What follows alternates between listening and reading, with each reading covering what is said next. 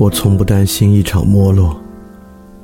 到那时候，我就摊开一本旧书，走进熙熙攘攘的公园里，向人们大声讲述：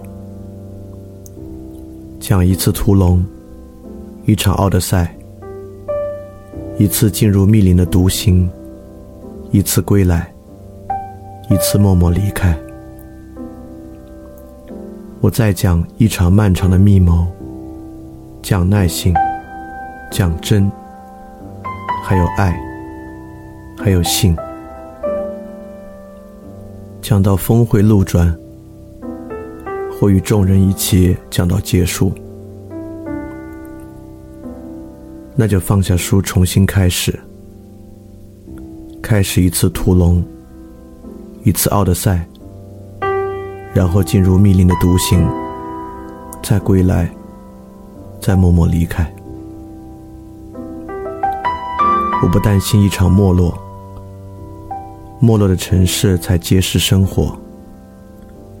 如果夜太长，我们就点灯，夜就亮了。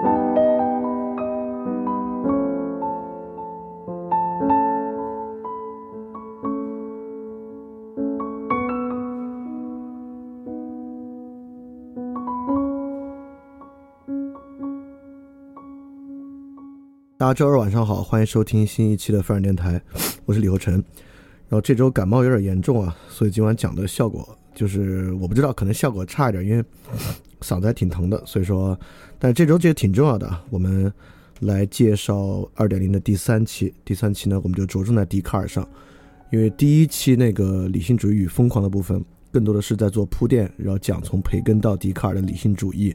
那么整个第二期呢，我们就来讲笛卡尔，讲怀疑与真理。那么听这期的时候呢，大家可以带着一个问题去听，这个问题就是我们到底能不能过一个假的生活啊？这个真假的意思啊，一定意涵非常丰富，但是大家可以先不用管。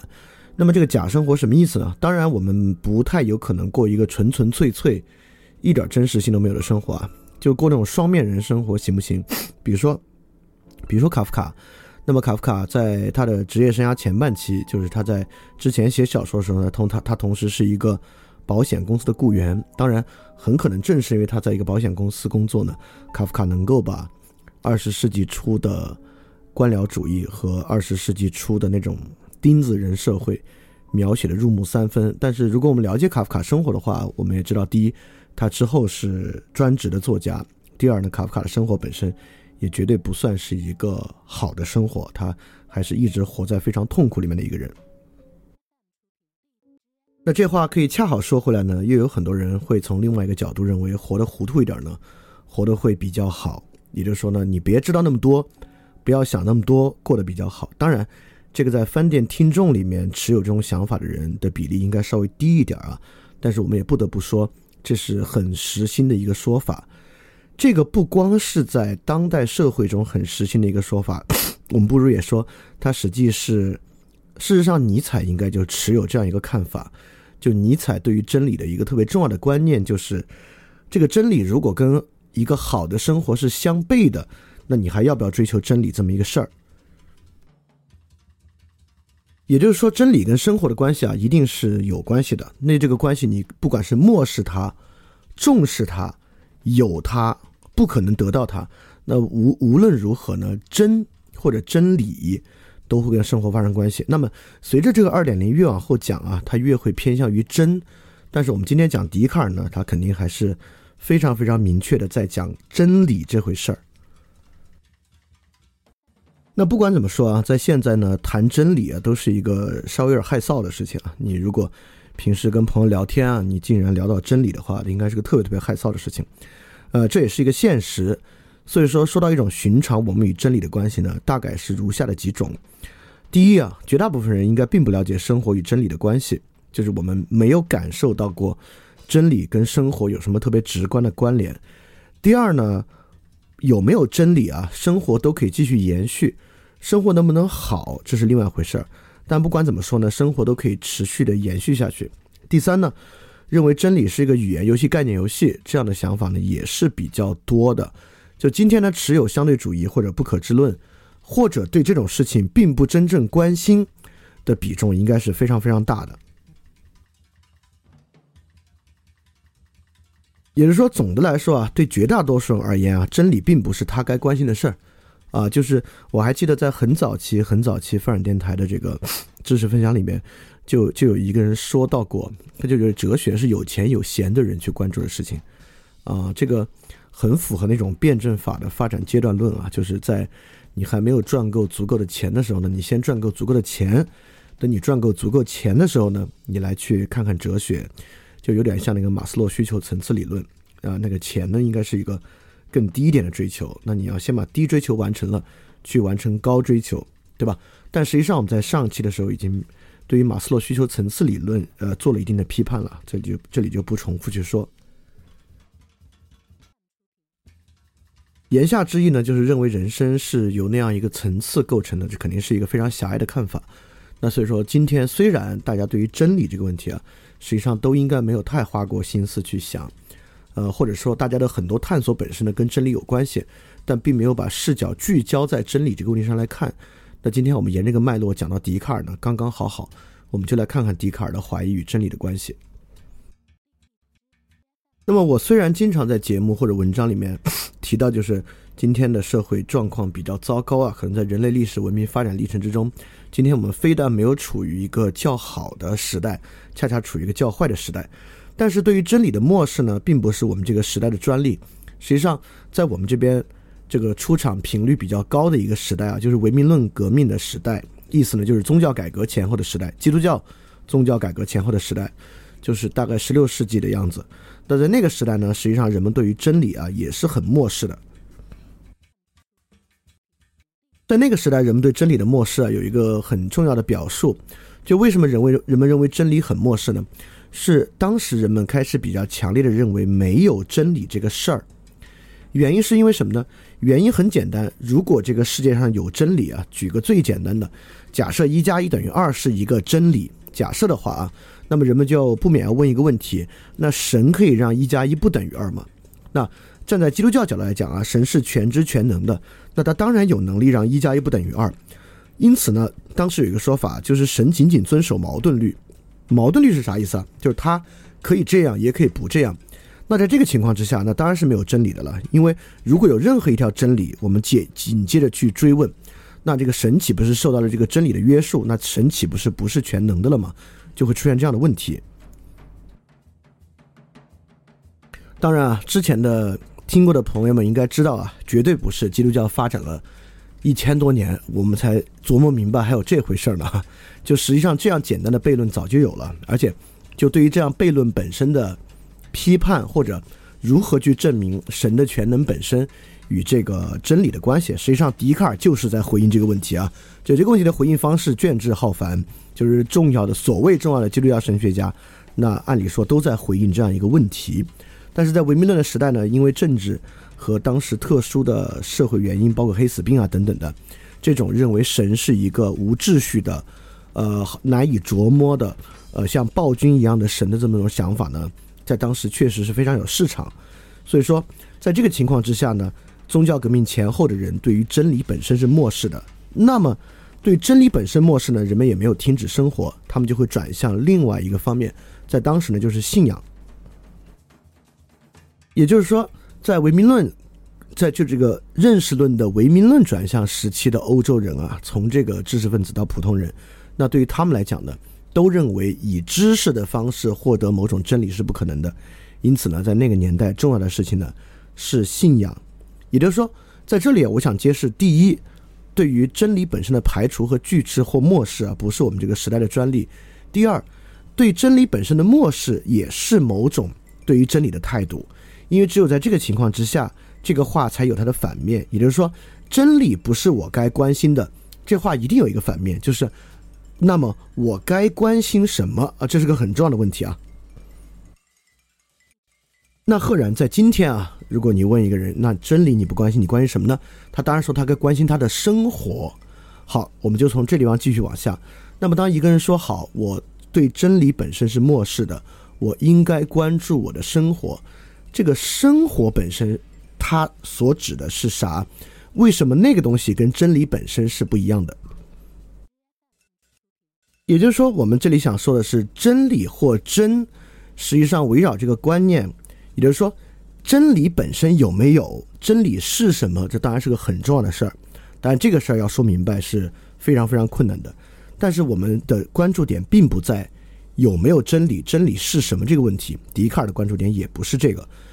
我们的关注点都在于真理这个事儿本身，我们对真理的态度，以及我们如何理解真理啊，这是一个很重要的问题啊。刚才我们举那个生活的例子，一会儿还要再展开。那这个时候呢，我们先把。和真理相关的一系列话题，围绕着它的展开一下，让大家看看我们到底在关注啥。因为如果不把这个讲清楚的话，大家很可能会认为我们今天这期节目在描述笛卡尔认为的某种真理，那个真理是什么的问题。不是笛卡尔或者笛卡尔，我们今天关注的文本并非是一种特别的真理，而是关于真理的问题的理解。那么真理这个问题呢？如果有真理，如果真理可知，那真理当然应该超级重要。那么呢，它一定可以作为理智行为的一个基础，因为有真理，真理可知，所以说理智很重要，所以知识很重要，会教育很重要。因此呢，在我们这个时代的核心啊，当然是有一部分认为真理非常重要的这么一种思潮或者这么一种社会的意识存在的，我们才会这么关注教育，这么关注知识。那么，不管知识是放之四海而皆准的知识。还是在某种场域之中有效的知识，比如说在中国啊，你有关于有关于中国股市的一些知识，那对于美国股市未必有效，但是呢，包含了它的这个限制条件以及这个知识本身，那么它也有一定的真的属性。那么如果它是完全不可知的真理，完全不可知，它当然就会成为非理性行为的某种合理性了。就比如说，在我们这边是没有没有没有什么真理可言的啊这个投资市场，那你自然。正是因为没有什么道理可言，没有真理可言，那你自然应该转向去做一些。如果你还要做这个投资的话，自然应该转向一些跟迷信相关的东西，或者一些超自然的感应相关的东西去维持你的投资。那同样，这个就是真理是否存在。那在另外一个维度之上呢？那真理存在，你也可以作为预测和确定性的基础。那比如说，很多人都会认为。呃，现在很多疾病应该我们，尤其是二十一世纪初啊，我们应该会经历疾病大量被我们攻克的一个世纪或者很长的一个年份。就接下来几个 decades，我们都应该能看到各种各样的疾病被我们攻克。那在这个情况之下呢，如果你保有这样的信念，那自然你对于自己生活的整体认识啊，对于风险的态度啊，都会有所改变。那同样反过来，今天很多人对于生活也持有一种很悲观的不确定性的论调，就是那种不不就完全不知道这个灾害啊或者厄运何时会降临的这么生活。那就如果这种把握的彻底丧失与真理的丧失，当然也有关系。因此呢，我们就从这几个角度来看看，确实，就不管一个人他能否以学术的方式讨论和真讨探讨真理。那我想，一个基础具有生活反思能力的人，不管他想的多想的少，这个问题确实居于他对自己生活理解一个比较核心的位置上。那我们在这里呢，就往下再挖一下，就如果，就如果一个人说，呃，我对真理本身是漠视的，我更关注我的实际生活，那这话是什么意思呢？那这个话的意思啊，并不是说他的生活就完全陷入了。完全的不可知和彻底的混乱，因为除了真理之外，当我们说转向生活，那确实生活的本身也是有很多很坚实的要素的，也是有很多确定性的追求可以去完成的。那个东西未必与真理有关，但是与我们的身体等等高度相关。比如说，说我不在乎什么真理不真理的，我比较关注我的生活。那如果这么想的人呢，你当然可以关注第一，生理快感是你完全可以关注的；第二。物的存在，比如说这个车呀、消费品啊等等的东西啊，这也是一个可以不依赖于真理来获得一定确定性的东西，就是消费与物。第三，再不济，你还可以去追求痛苦的消除，就是我不关心真理不真理，但我不想我活得很差，我不想我的生活中有痛苦，这不管是病痛还是精神上的痛苦，我去过一个尽量避免痛苦的生活，对吧？这三个东西呢？看起来或感觉上是可以脱离这个真理存在的啊，而且看上去呢，他们还特别坚实。因为第一个就是说，比如说整个餐饮行业，那整个生理快感可能就建筑在其上；第二，整个消费社会应该就建立在对于物的存在的基础之上。那么，不管是医院啊，还是平时的休闲产业，可能建立在对于痛苦或无聊的摆脱之上。那看上去呢，如果要过一个比较非反思性的生活啊，那还就是这样的生活。但我想说呢，实际上也不是。我恰恰是要说，这三个东西都没有那么的直观。就比如说，有对于生理快感的追求，同样呢，其实在社会生活中也有大量对于生理快感本身的质疑，或者呢，我们并不追求生理快感，同样它也并不具有任何的反思性。比如说健身房就是这么一个东西，对吧？很多人去健身房，我们也不敢说，凡是去健身房的人呢，他们都对于生活具有很强的反思，促使他们没有选择生理快感。实际上呢，很多人在健身房的行动呢，也是缺乏反思的。那么这个时候，我们都知道啊，在健身房的行为，呃，跟健康的关系也不是特别大，可能关系最大的呢是追求他人的青睐。但是，他人青睐这个东西啊，与真理本身有没有关系？大家就可以想想了。我们完全可以说。生理快感是一个和真理的关系特别特别远的一个事儿，这是实话。但是，他人的青睐和认可与真理的关系是不是其实还挺近的？那第二，对于财产本身呢，其实也有非常非反思性的说法，就是有一个还挺说的比较多的一个陈词滥调，就比如说金钱啊是这个生不带来死不带走的啊，这个话，呃，我觉得反思性的要素是比较少。这应该就是对平时这种消费快感的快速消失啊，有一点点感觉。但是从这句话往下，我认为这句话的内核并不是完全虚无的。实际上，这个钱财生不带来，死不带去，这不管是佛教还是基督教啊，可能它的内核里面对于财富的观点都与这个十分类似。实际上呢，这也是一个社会上很多人都愿意说的。当然，有可能是得不到的时候才这么讲，但不因为如此，这句话是完全虚无的。实际上，这句话很快跟所谓真理的关系呢，也稍微较近一点。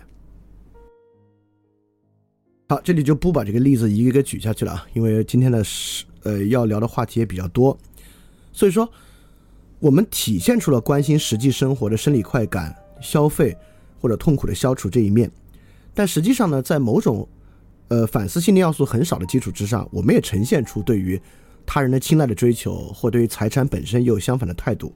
所以说，追求实际生活，并没有他听上去离真理离得那么远。很多时候呢，实际上追求实际生活里面包含了大量的与真理是否存在有关的要素。而且实际上呢，绝大多数人在真正面对他生活问题的时候啊，他也是使用反思的方式开展的。就比如说。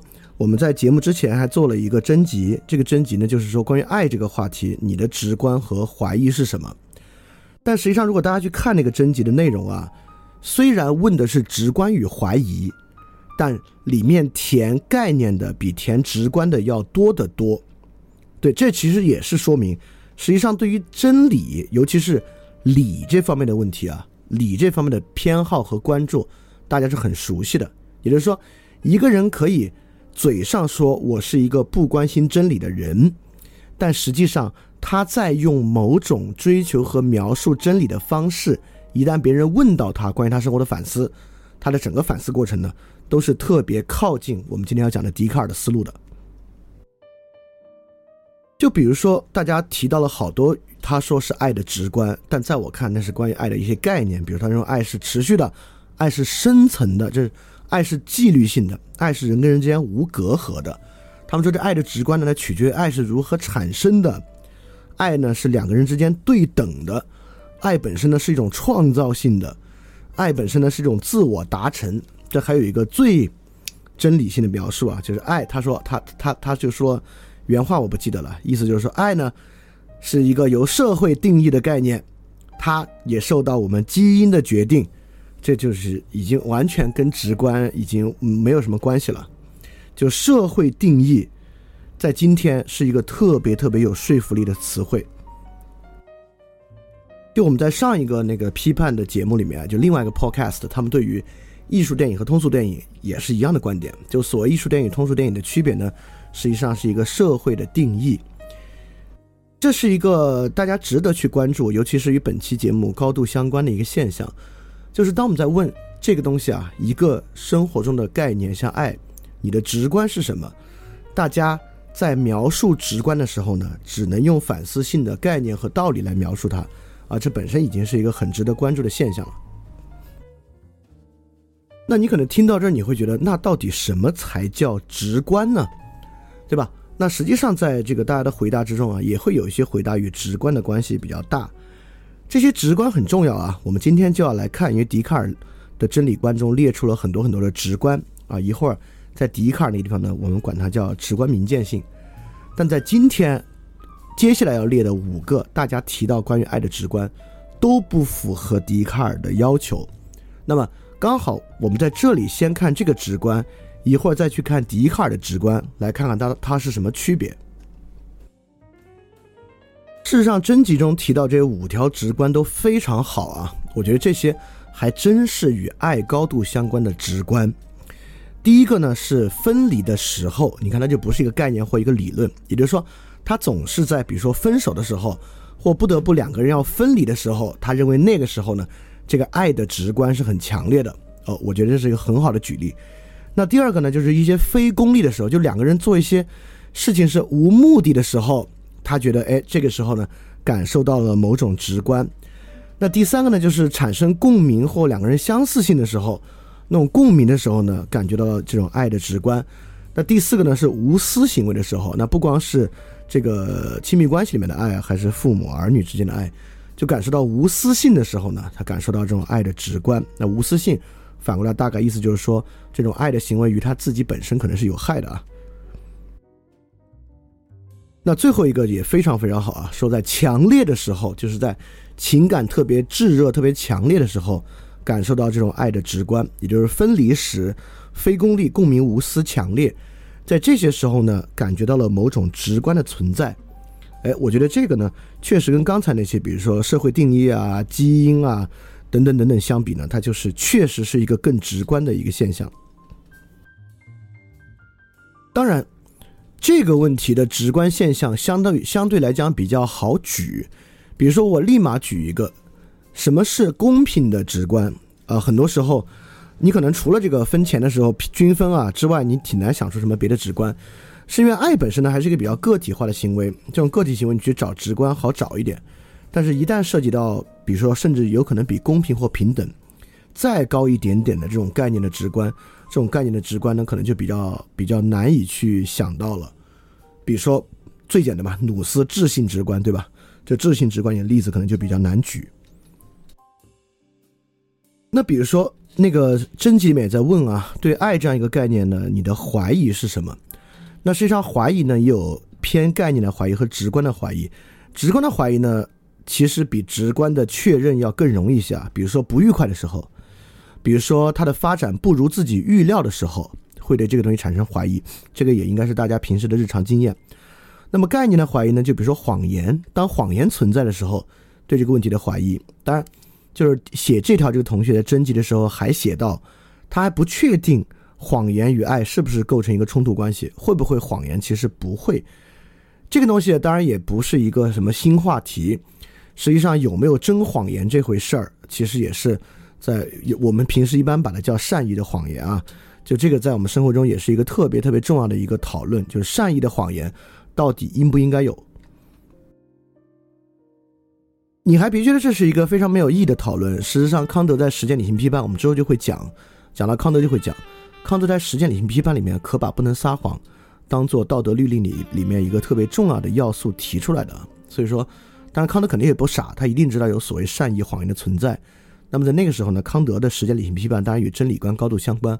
我们在那个时候还可以去看这个撒谎跟真理观念或某种真行为之间的区别到底是什么？为什么康德认为它不是？康德那么想是比较更接近真的，还是是一个不太真的，是一个过度限于概念和逻辑的？这个到时候我们还可以再去讨论。对，事实上，对于这个爱本身的怀疑呢，也是大量存在的，而且这很可能会构成很多人生活中主要烦恼的来源，就是对于爱这个东西真不真本身的怀疑。所以说，真理是否存在以及真是否存在，确实在生活中居于一个特别特别核心的地位。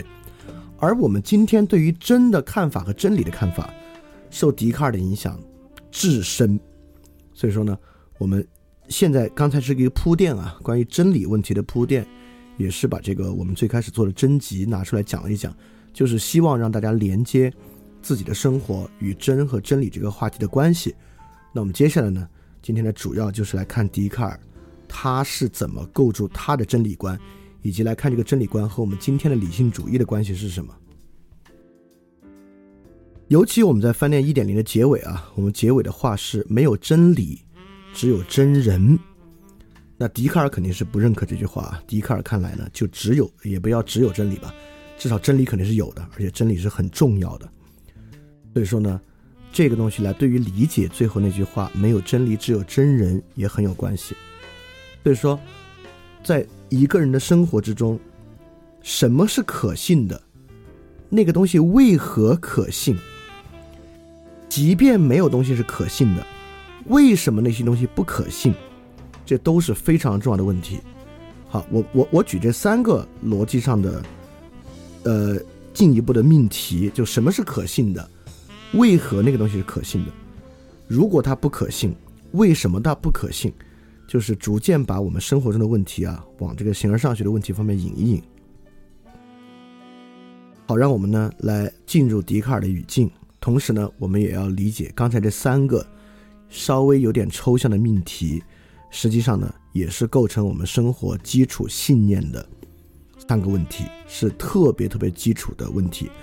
而我们今天很多人构成我们这个基础信念的，与我们接下来要介绍的笛卡尔的想法非常类似。即便你没有读过笛卡尔书，你的教育过程中没有浓墨重彩的提过笛卡尔，但是笛卡尔的这套真理观。已经被融合到，尤其是融合到科学和技术叙述之中，成为了我们今天，尤其是对物理世界理解的一个基石。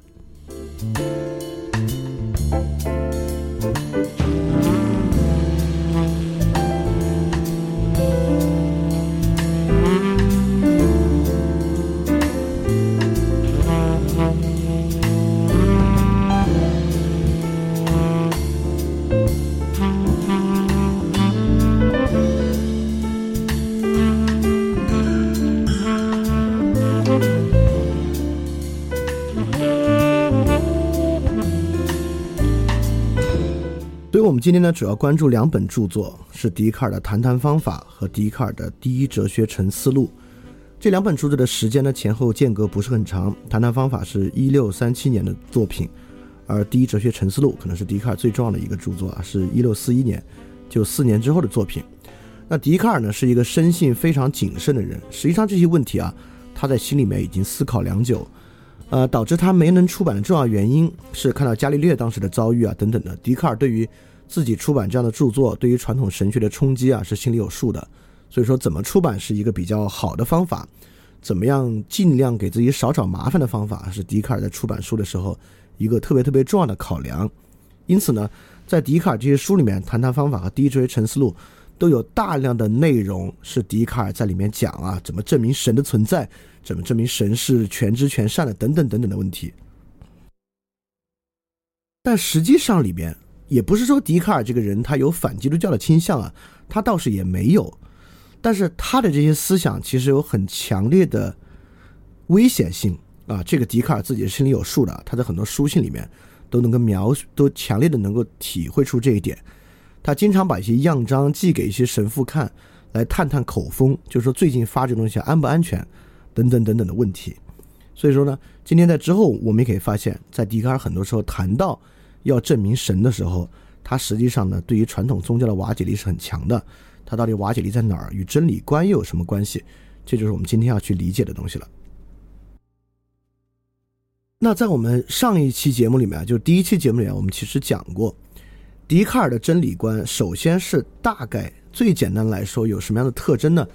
笛卡尔当然强烈的主张真理是可知的，而且真理是既简单又确切的。也就是说，认为有真理存在的应该非常非常多，但是呢，也有很多哲学家会认为真理是很困难的，或者说真理是不适合让所有人都知道的。比如柏拉图在《理想国》里面对于这个政治真理啊，当然就展现出了这样的一个看法。当然，认为真理本身是高度神秘的、很难知晓的，像培根可能也持有这样的态度。但笛卡尔这个地方不仅真理存在，而且真理是特别简单而确切的。如果这是真的的话，当然是好事儿了啊！尤其是如果真理还重要的话，它本身是一个很简单而确切的事儿，当然对我们大多数人来讲都是一个大好事儿。当然，我们在第一期节目也在提示啊，这么简单而确切的真理，也有可能只是大家共通的某种疯狂而已。它恰恰呢是对真本身的一个偏离。好，这就是我们接下来探索的两个基本的问题了，就是我们来看。它是如何简单而确切的一种真理观，以及呢，它到底可能在什么地方存在危险？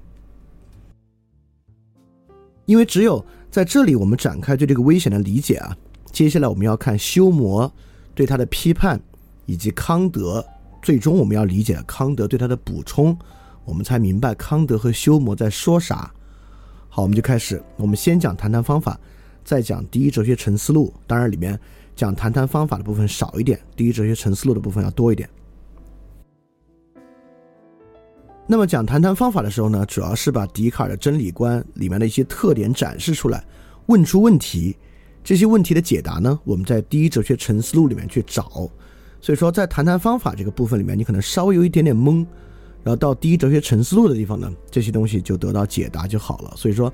你带着一个寻找问题的心态来听谈谈方法的部分，然后呢，我们随后再到第一哲学沉思录之中来找到这些问题的答案。那么，在谈谈方法的第一部分，笛卡尔上来就开门见山的表明了一个观点，就是说每个人都有充分的了解真理的能力。他说，良知是人间分配的最均匀的东西，因为人人都认为自己具有非常充分的良知。就连那些在其他一切方面都极难满足的人，也从来不会觉得自己良知不够，要想再多得一些。这个良知啊，还不是我们今天使用“良知”这个词，可能道德意味要多一点。呃，因为在那个年代呢，道德实相和认识分家分的并不是特别大，尤其在神学语境之下。那这个地方良知就不如说获得良好知识的能力，你可以这么去比较简单的理解它。那么。但我相信，如果问这个问题啊，就问给两个群里的所有人，就是你觉得你自己有特别充分的了解真理的能力吗？我想，可能这群里有很多人都不会觉得自己有这样的能力。比如说，今天这个时代，为什么相对主义和价值多元主义如此盛行呢？其本身就是我们对于我们能够得到统一且大家都认可的真理本身这个问题的放弃。正是这个放弃本身带来的相对主义和价值多元主义，对吧？所以笛卡尔这个话，今天人听是很奇怪的啊。所以一会儿我们要去看，为什么笛卡尔说人能够这么轻松地得到真理。当然，也有观点会认为只有极少数人才能够获得真理。那对于多数人怎么办呢？这就是 noble lie 的基础啊！就我们在个人主义和平民社会讲过了。那么我们就需要 noble lie。你可别觉得这是一个特别奇怪的想法！因为真理难寻，所以需要 noble lie，这真是个太险恶的事儿。实际上还不是。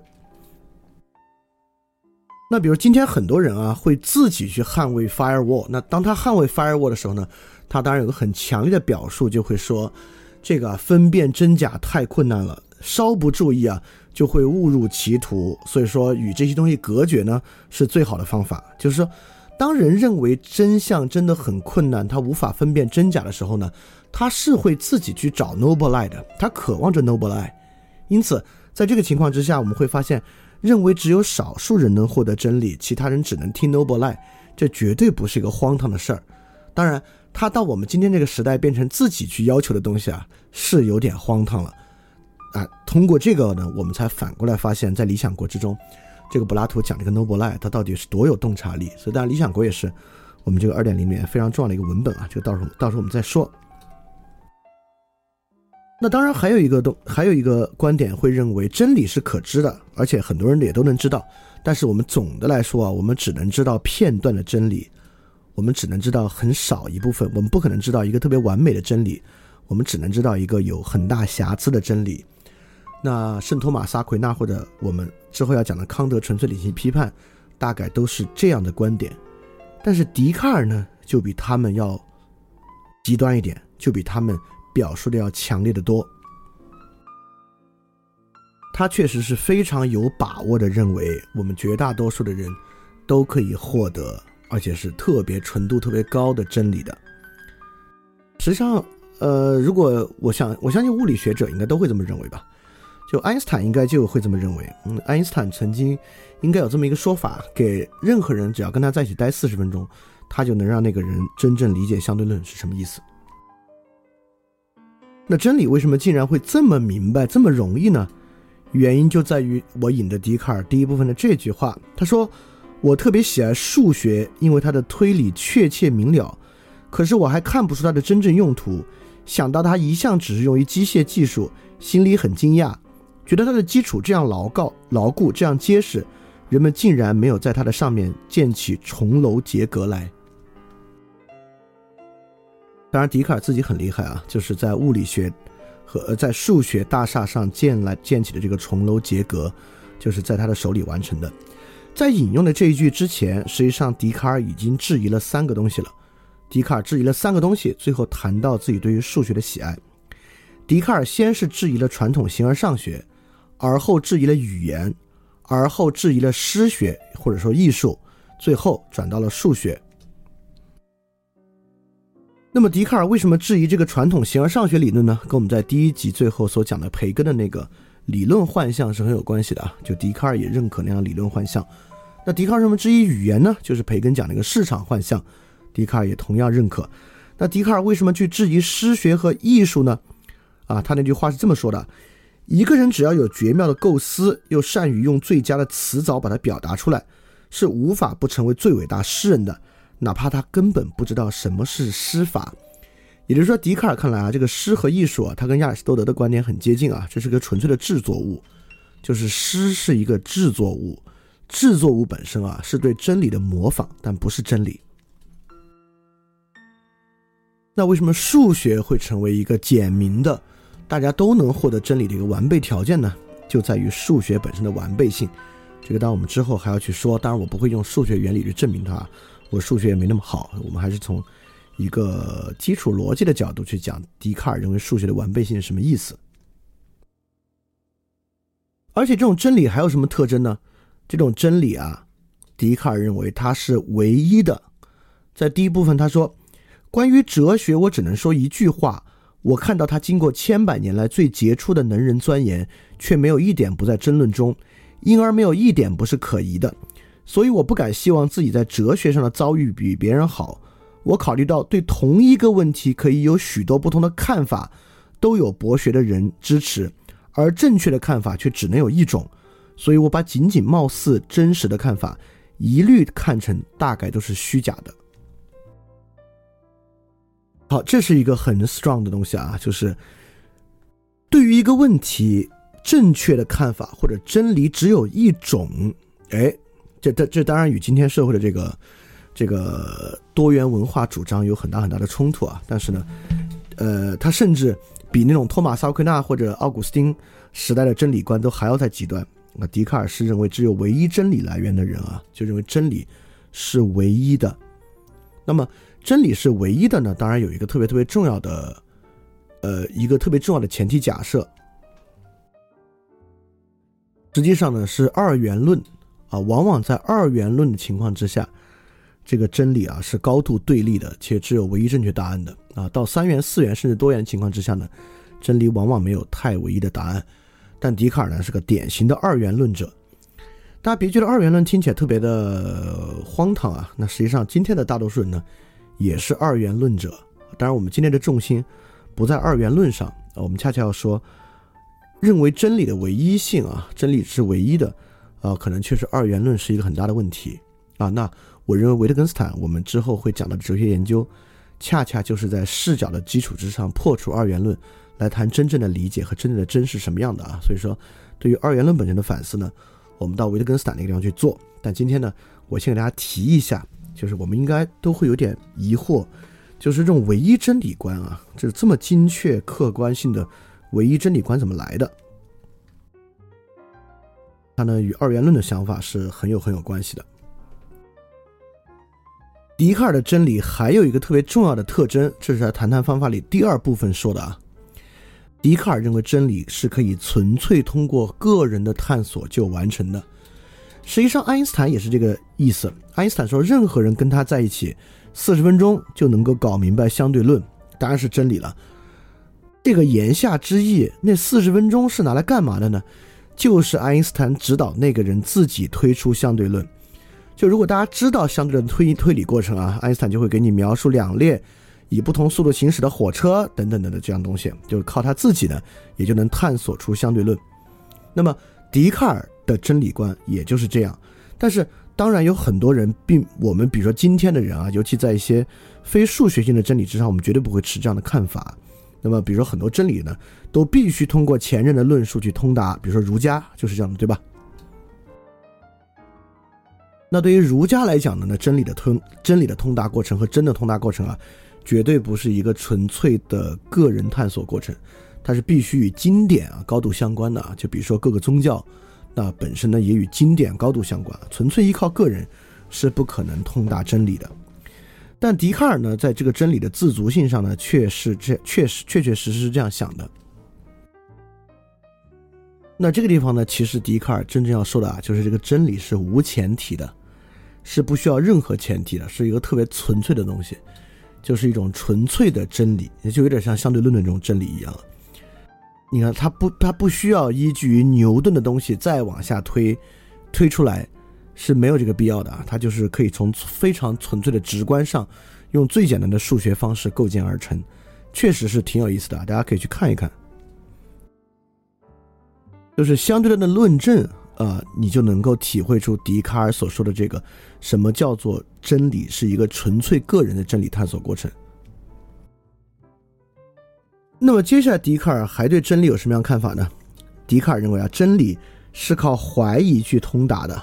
但这个，这个我们上次也讲过啊，就怀疑是笛卡尔这个，呃，形而上学体系中非常重要的一个环节。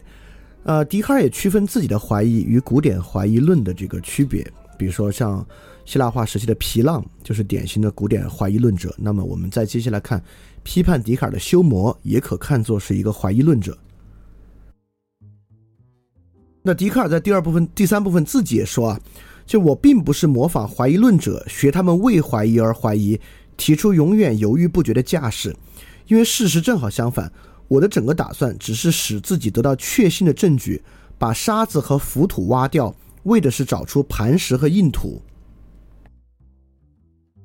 在第三部分，如果你自己看了的话，你就会发现很有意思啊。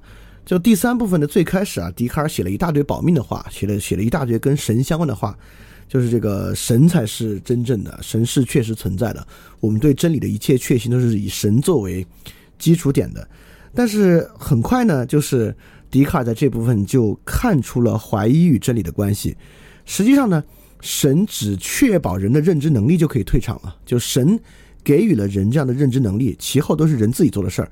就神其实并没有参与到笛卡尔这个从怀疑到找出磐石的过程之中。当然，这个地方就是笛卡尔对唯名论的一个超越了啊！就唯名论认为呢，神是难以琢磨的，这个难以琢磨的神呢，带来的就是它仅仅符合矛盾律。但笛卡尔其实某种程度上延续了一个难以琢磨的神，这个我们在后面再去细说啊。在这里我们能知道呢，他从这个难以琢磨的神的基础之上，推出了神给予了人这样一个完备的认知能力，导致人可以用这个认知能力。透过怀疑的方式通达真理啊，这个我们也会在第一哲学陈述里面细说这关系是啥。而且在这地方啊，笛卡尔还对于这个真理本身和好的生活做出了一个判断。他说：“凡是我能够得到的知识，一定可以到手；凡是我能够得到的真正好东西，也就一定可以到手。因为我们的意志是不是追求一样东西？”只是根据我们的理智把它干成好的还是坏的，只要有了正确的判断，就可以有正确的行动。判断的尽可能正确，行动也就尽可能正确。就是说，可以取得一切美德以及其他一切我们能取得的好东西。知道自己一定可以这样，当然不能不高兴。大家先记住笛卡尔在这个地方不用背下这个话啊，大家记住笛卡尔这个想法。就笛卡尔认为，只要有正确的认识，就可以做出对的判断。只要有对的判断，就可以一定一定得到好东西。就我们到时候读查拉图斯特拉时候啊，尼采恰恰不这么想。尼采认为，作为一个十九世纪末的人，你要真把事情看得清楚，你就会发现这无路可走。然后呢，再从无路可走的地方找到路来啊，这是只有超人才能实现的东西。所以，尼采对于真理和好生活关系，恰恰就是这样的看法。尼采认为，真正掌握真理的人会发现生活无路可走。所以并不像笛卡尔这么乐观，只要找到真理呢，就可以正确行动。当然，笛卡尔这么说不是没有道理啊。我们今天的人呢，也并不是没有这样笛卡尔乐观主义精神。实际上，很多时候我们对真理的看法呢，也保有了笛卡尔这样的“只要认识对，就能做出对选择”的看法。这个我们下期节目啊，就会专注在这个问题之上说好多。那么在。谈谈方法第四部分，笛卡尔就讲到了他这个真理是怎么构成的。他觉得什么是真理？实际上，在笛卡尔看来呢，形式的完满就是真理的基础。这个形式完满是什么意思啊？这里引的这句话呢，笛卡尔先说到了做梦，随后他说：“可是由于我十分清楚的知道，我这里理智本性与形体本性是分立的。”同时考虑到合成就是依赖的证据，而依赖显然是一种缺点，我就因此断定，由这两种本性合成绝不是神那里的一种完满，所以神绝非如此。如果世界上有某些形体、某些理智或其他并非十分完满的东西，他们之所以就应当是依靠神的力量，离开了神，他们就片刻都维持不下去了。完满是笛卡尔在论及真理的时候反反复复会提到的一个词，这个词是啥意思呢？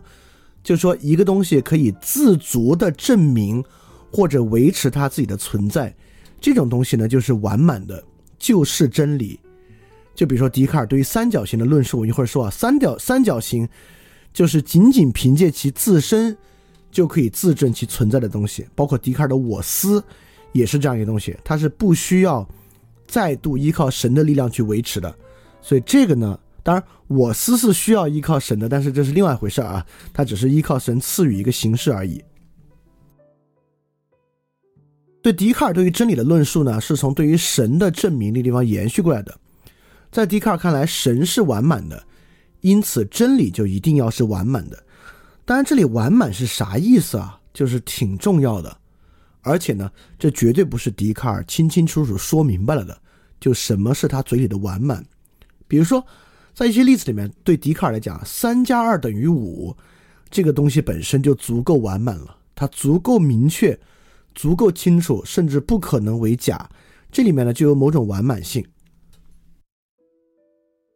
不过大家不要忽略数字的清晰和完满性啊！就今天为什么所有东西沾上统计学都会显得极其有说服力？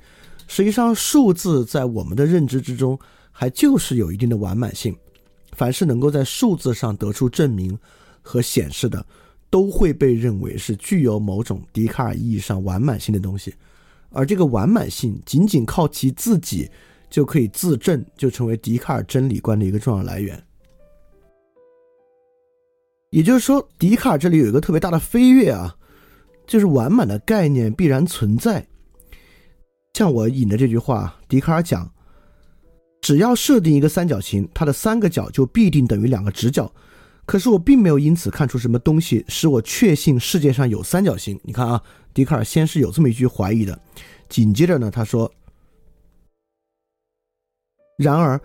我回头再看我心里一个完满的逝者观念之时，却发现这个观念里已经包含了存在，这意思就是神。就像三角形的观念包含着两个三角形等于两个直角，呃，它的三个角等于两个直角。球形的观念包含着球面任何一点都与球心等距离一样，甚至还要更明确。由此可见，神这个极完满的逝者是或存在这个命题，至少同几何学上任何一项证明的同样可靠。笛卡尔是说神是完满的，而完满概念之中一定包含着存在，所以说笛卡尔先证明了存存在是完满的一个重要条件，而三角形的概念和圆的概念是完满的概念，因此它们一定存在。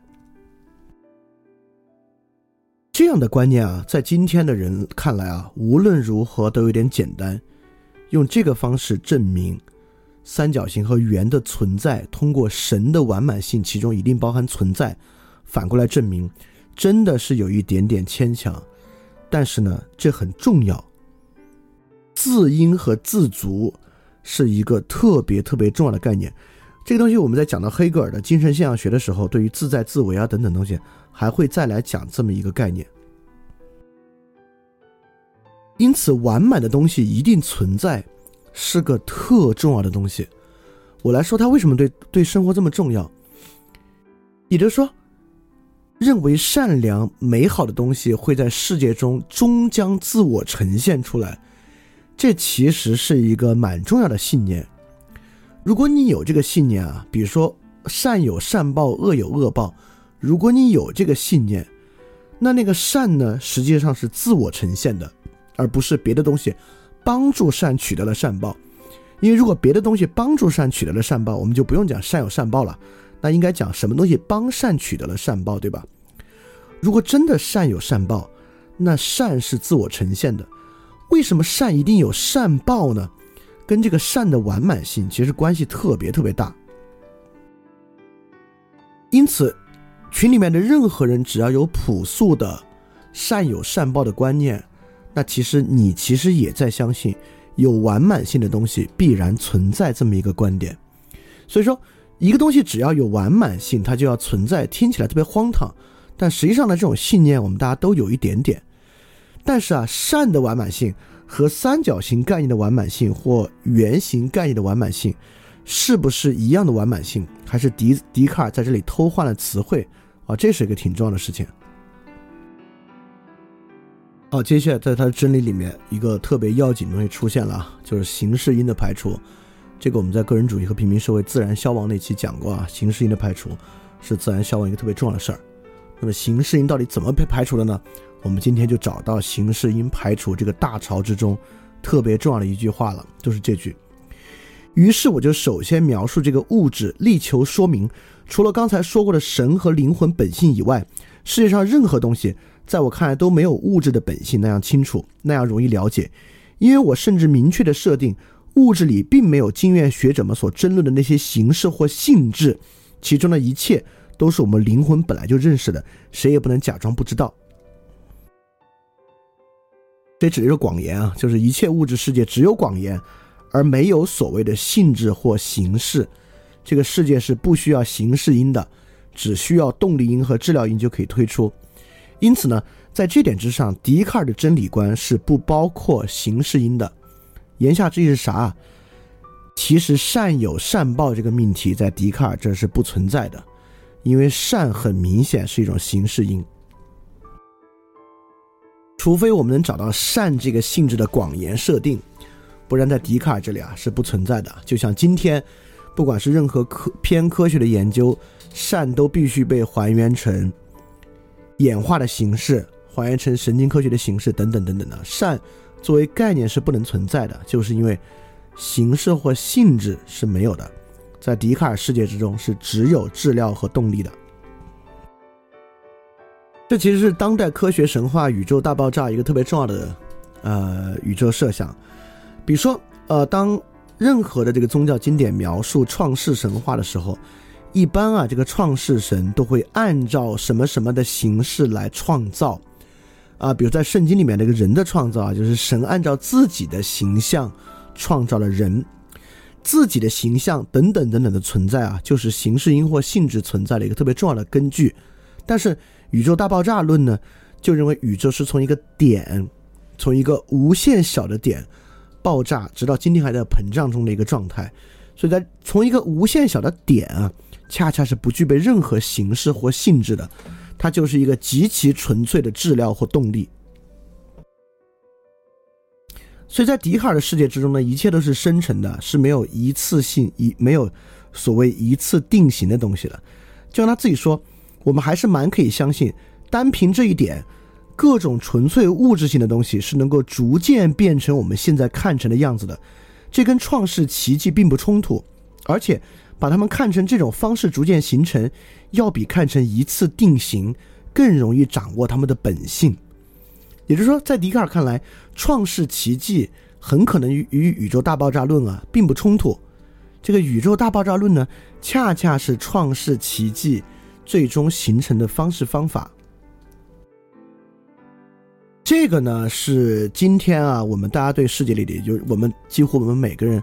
对世界理解一个特别本质的东西啊，就我们认为世界是在力的作用下逐渐生成的，一个农民都会这么想啊，这是一个特别基础的世界认识。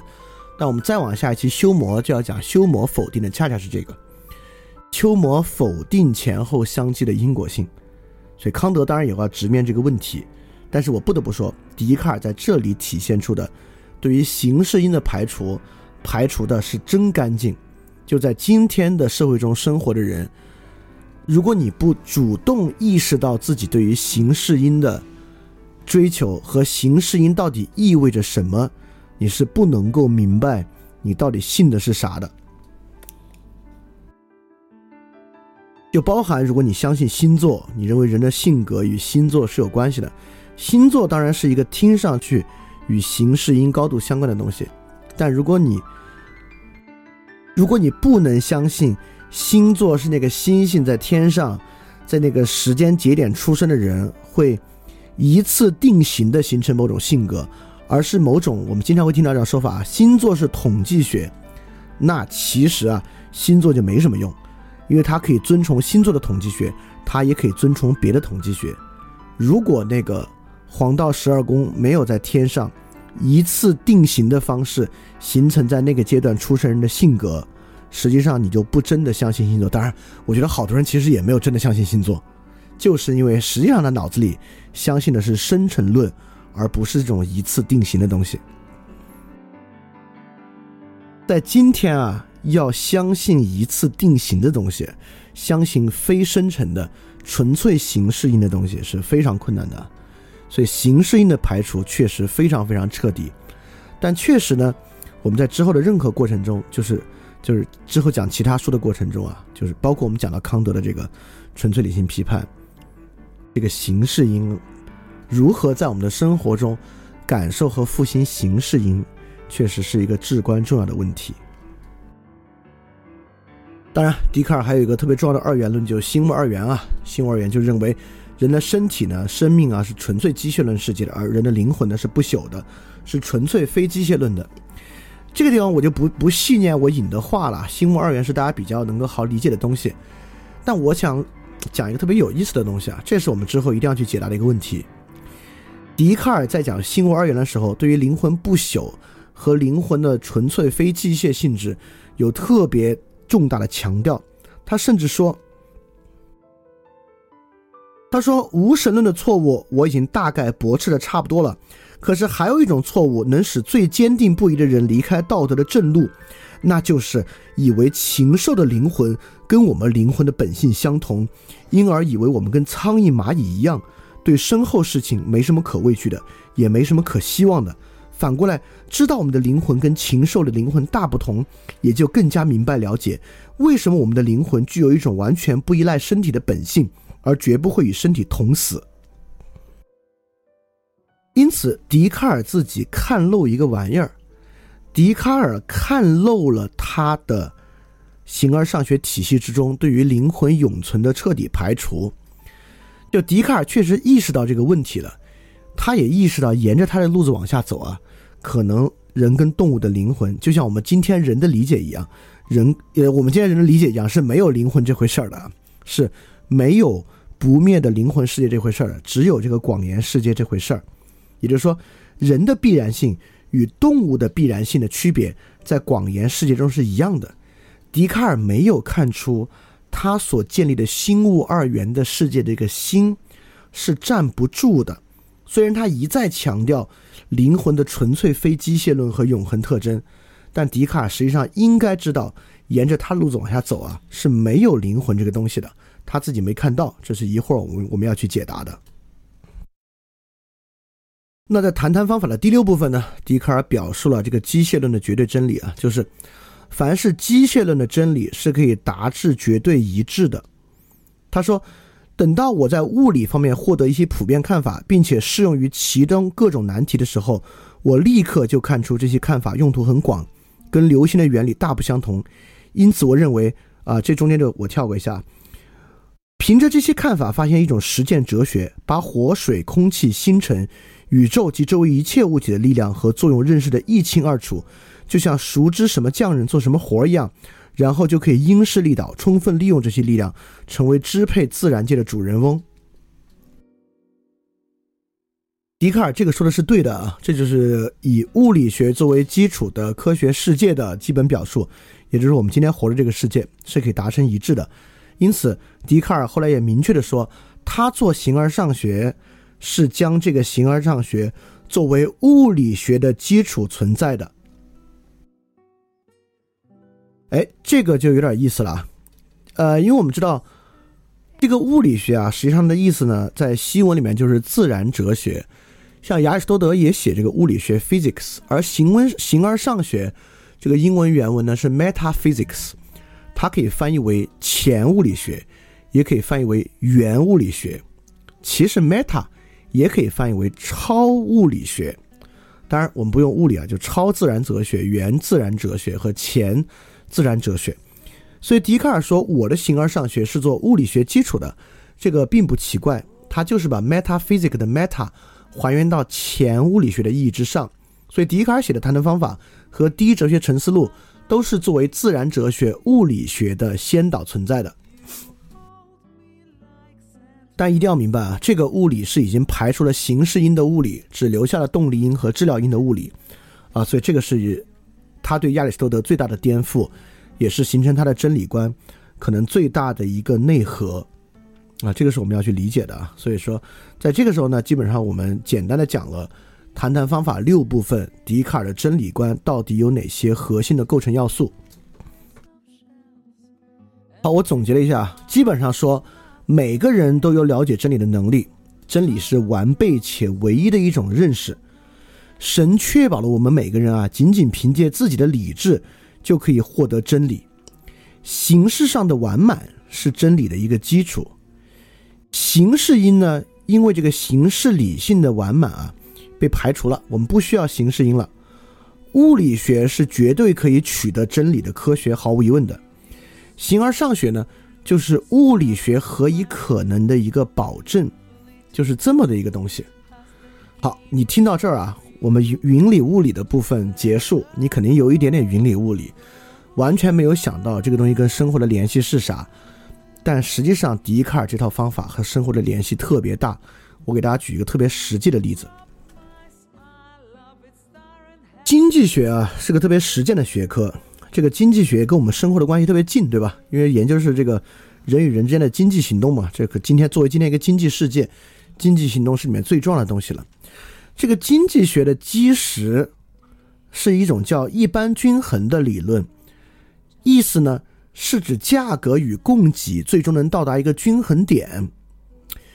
这个事儿啊，作为经济学的基石，如果你不学经济学，你都体会不到它有多重要。你觉得经济学是一个，应该是一个具备一定预测力和分析力，对于经济现象进行解释和预测的学科，它确实如此。这个学科有很多建立方式，但是这个学科被建立成一种唯一真理，就是一般均衡。这个学科一直在尝试构建它的真理。我们今天的很多经济学的东西，如果你往回推，都是这个一般均衡理论。这个一般均衡理论就是一个完备真理。我给大家说个更荒唐的，这个一般均衡理论是咋来的呢？来源于经济学家有一个信念，认为一定有一般均衡的存在，就像笛卡尔对于，就像物理学家对于。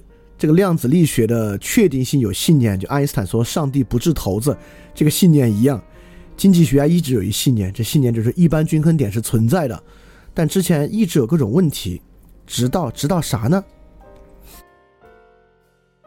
一般我们的想法啊，是直到我们有一种经济学的统计数据的方法，找到了好多新的数据，或直到世界上出现了一个什么经济现象，我们从中推断出了什么玩意儿，都不是，直到啥呢？直到数学理论的发展，直到二战期间，有一个日本人因为二战原因滞留到了美国，角谷静夫得到了角谷静夫不动点定理，是一个数学定理。好，用这个和经济现象一毛钱关系都没有的数学定理——角谷静夫不动点定理，嗯，阿罗和德布鲁推出了一般均衡，就是阿罗一之前有很多一般均衡啊，但是没有这个角谷静夫不动点定理之前，这个一般均衡不具备那么好的完备性。有了这个之后，一般均衡终于具备了完备性，价格与供给是具有均衡点的，但这个与真实市场一毛钱关系都没有，这就是一个纯粹数学论证基础之上的一个信念。而经济学大厦就是搭建在这样的信念和形式上的完备性真理基础之上的，就是这样的。哎，你反过去推。今天跟你身体健康高度相关的药物的原理和身体的原理，也是搭建在这个东西基础之上的。就如果你相信基因疗法，相信基因啊，你觉得基因有决定作用，就要相信核磁共振。要相信核磁共振，就要相信量子力学。啊，在推量子力学呢，也不是做实验做出来的，是数学公式推导出来的。所以说，只要具有形式完备性，就是真理。这个真理能被每一个人知道，并且还能够促使他生活做出对选择，听起来跟生活八竿子打不到一处的东西啊，实际上在支配着今天我们生活底层最关键的那些真理啊。这些真理大家不着急啊，这些真理我都会在下期节目，我们就来谈谈支配我们今天生活的一些真理。我们就看看基因到底是怎么回事儿，我们看看这个一般均衡怎么回事儿啊，就是包括。包括这个信息论到底怎么回事儿？就是感觉是非常非常惊艳的东西。我要给大家说明，它完全跟经验没关系。这就是笛卡尔带来的结果。好，刚才啊，这东西先是云里雾里，中间有好多奇怪的笛卡尔自己的论证，他自己的一些想法是有点怪。但这些想法呢，我们接下来就进入第一哲学层思路，来看这些想法，笛卡尔是怎么一个一个证明的。在过程中呢，这个证明它背后对于世界图景的理解是什么样的？我们也在这个部分来逐渐为大家展开。我们就进入到第一哲学层思路的部分。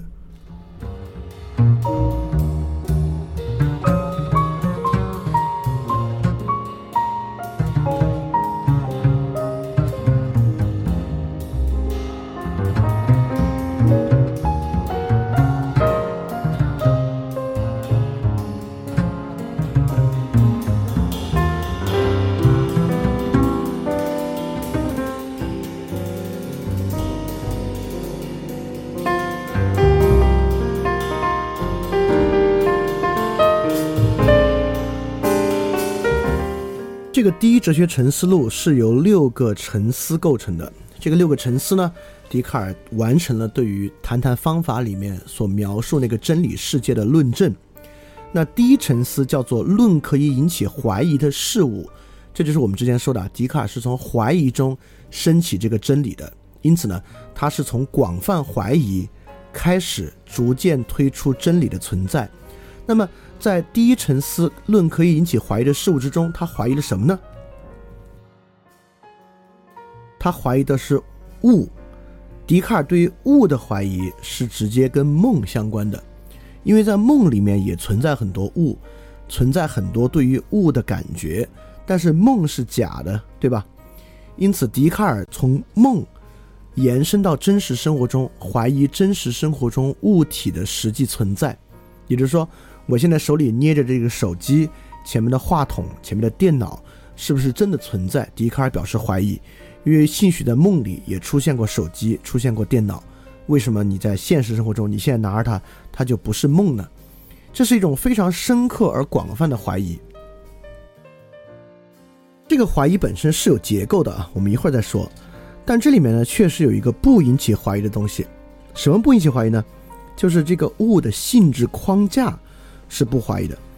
这里说，一般物体的性质和它的广延以及具有广延性东西的形状、量、大小和数目都属于这一类的东西。还有这些东西所处的地点、所占的时间，以及诸如此类的东西。也就是说，在笛卡尔看来，我手里捏的是手机吗？我手里这个手机是黑色的吗？这些都值得怀疑。什么不值得怀疑呢？有到描述这个手机啊，我说我我这个手机啊，大概十五厘米长，大概呢七厘米宽。这东西也是值得怀疑的。不值得怀疑的是，这个世界上确实有长度这个玩意儿，是不怀疑的。你说广言就是这个意思。比如这个手机是不是黑色是值得怀疑的，但是黑色可以怀疑，光谱具有长度。就是这种东西啊，跟视网膜的撞击，甭管是什么类撞过来，那东西有没有，咱们都在说，但它肯定跟某种长度相关，这个框架是不值得怀疑的，所以这个是笛卡尔的意思。这个听起来呢稍微有点绕，但其实呢，在笛卡尔对于自足性的证明上，这个其实并不绕，也就是说呢，笛卡尔会认为我们什么都怀疑。但是怀疑本身是不被怀疑的，就是大概是从这个意思上来说。那对于怀疑本身不值得怀疑，笛卡尔是这么说的。因此，我要假定有一个妖怪，而不是一个真正的上帝。这个妖怪的狡诈和欺骗手段不亚于他本领的强大，他用尽他的所有机智来欺骗我。巴拉巴拉巴拉，我要把我们自己看成是本来就没有手、没有眼睛、没有肉、没有血，什么感官都没有。而却错误的相信我有这些东西，这就是他他要抵御这个妖怪的欺骗啊！他说：“我要坚决的保持这种想法。如果用这个办法还认识不了什么真理，那么至少我有能力不去下判断。就是因为这个缘故，我要小心从事，不去相信任何错误的东西，并且我在精神上做好准备去对付这个大骗子一切狡诈的手段，让他永远没有可能强加给我任何东西，不管他多么强大，多么狡诈。”好，我们看啊，这个手机是七厘米宽，是第一层的东西。比它抽象一点东西呢，是我怀疑它是不是七厘米宽，但是呢，我怀疑它是八厘米、九厘米。这个时候确定的东西呢，是反正宽度这个东西是存在的啊，甭管它是七厘米、八厘米、九厘米，它总是有宽度的。这个世界上存在宽度这个玩意儿是确定的。我还可以怀疑。是不是这个世界上其实没有宽度啊？在这个情况之下呢，怀疑是存在的，怀疑总是存在的。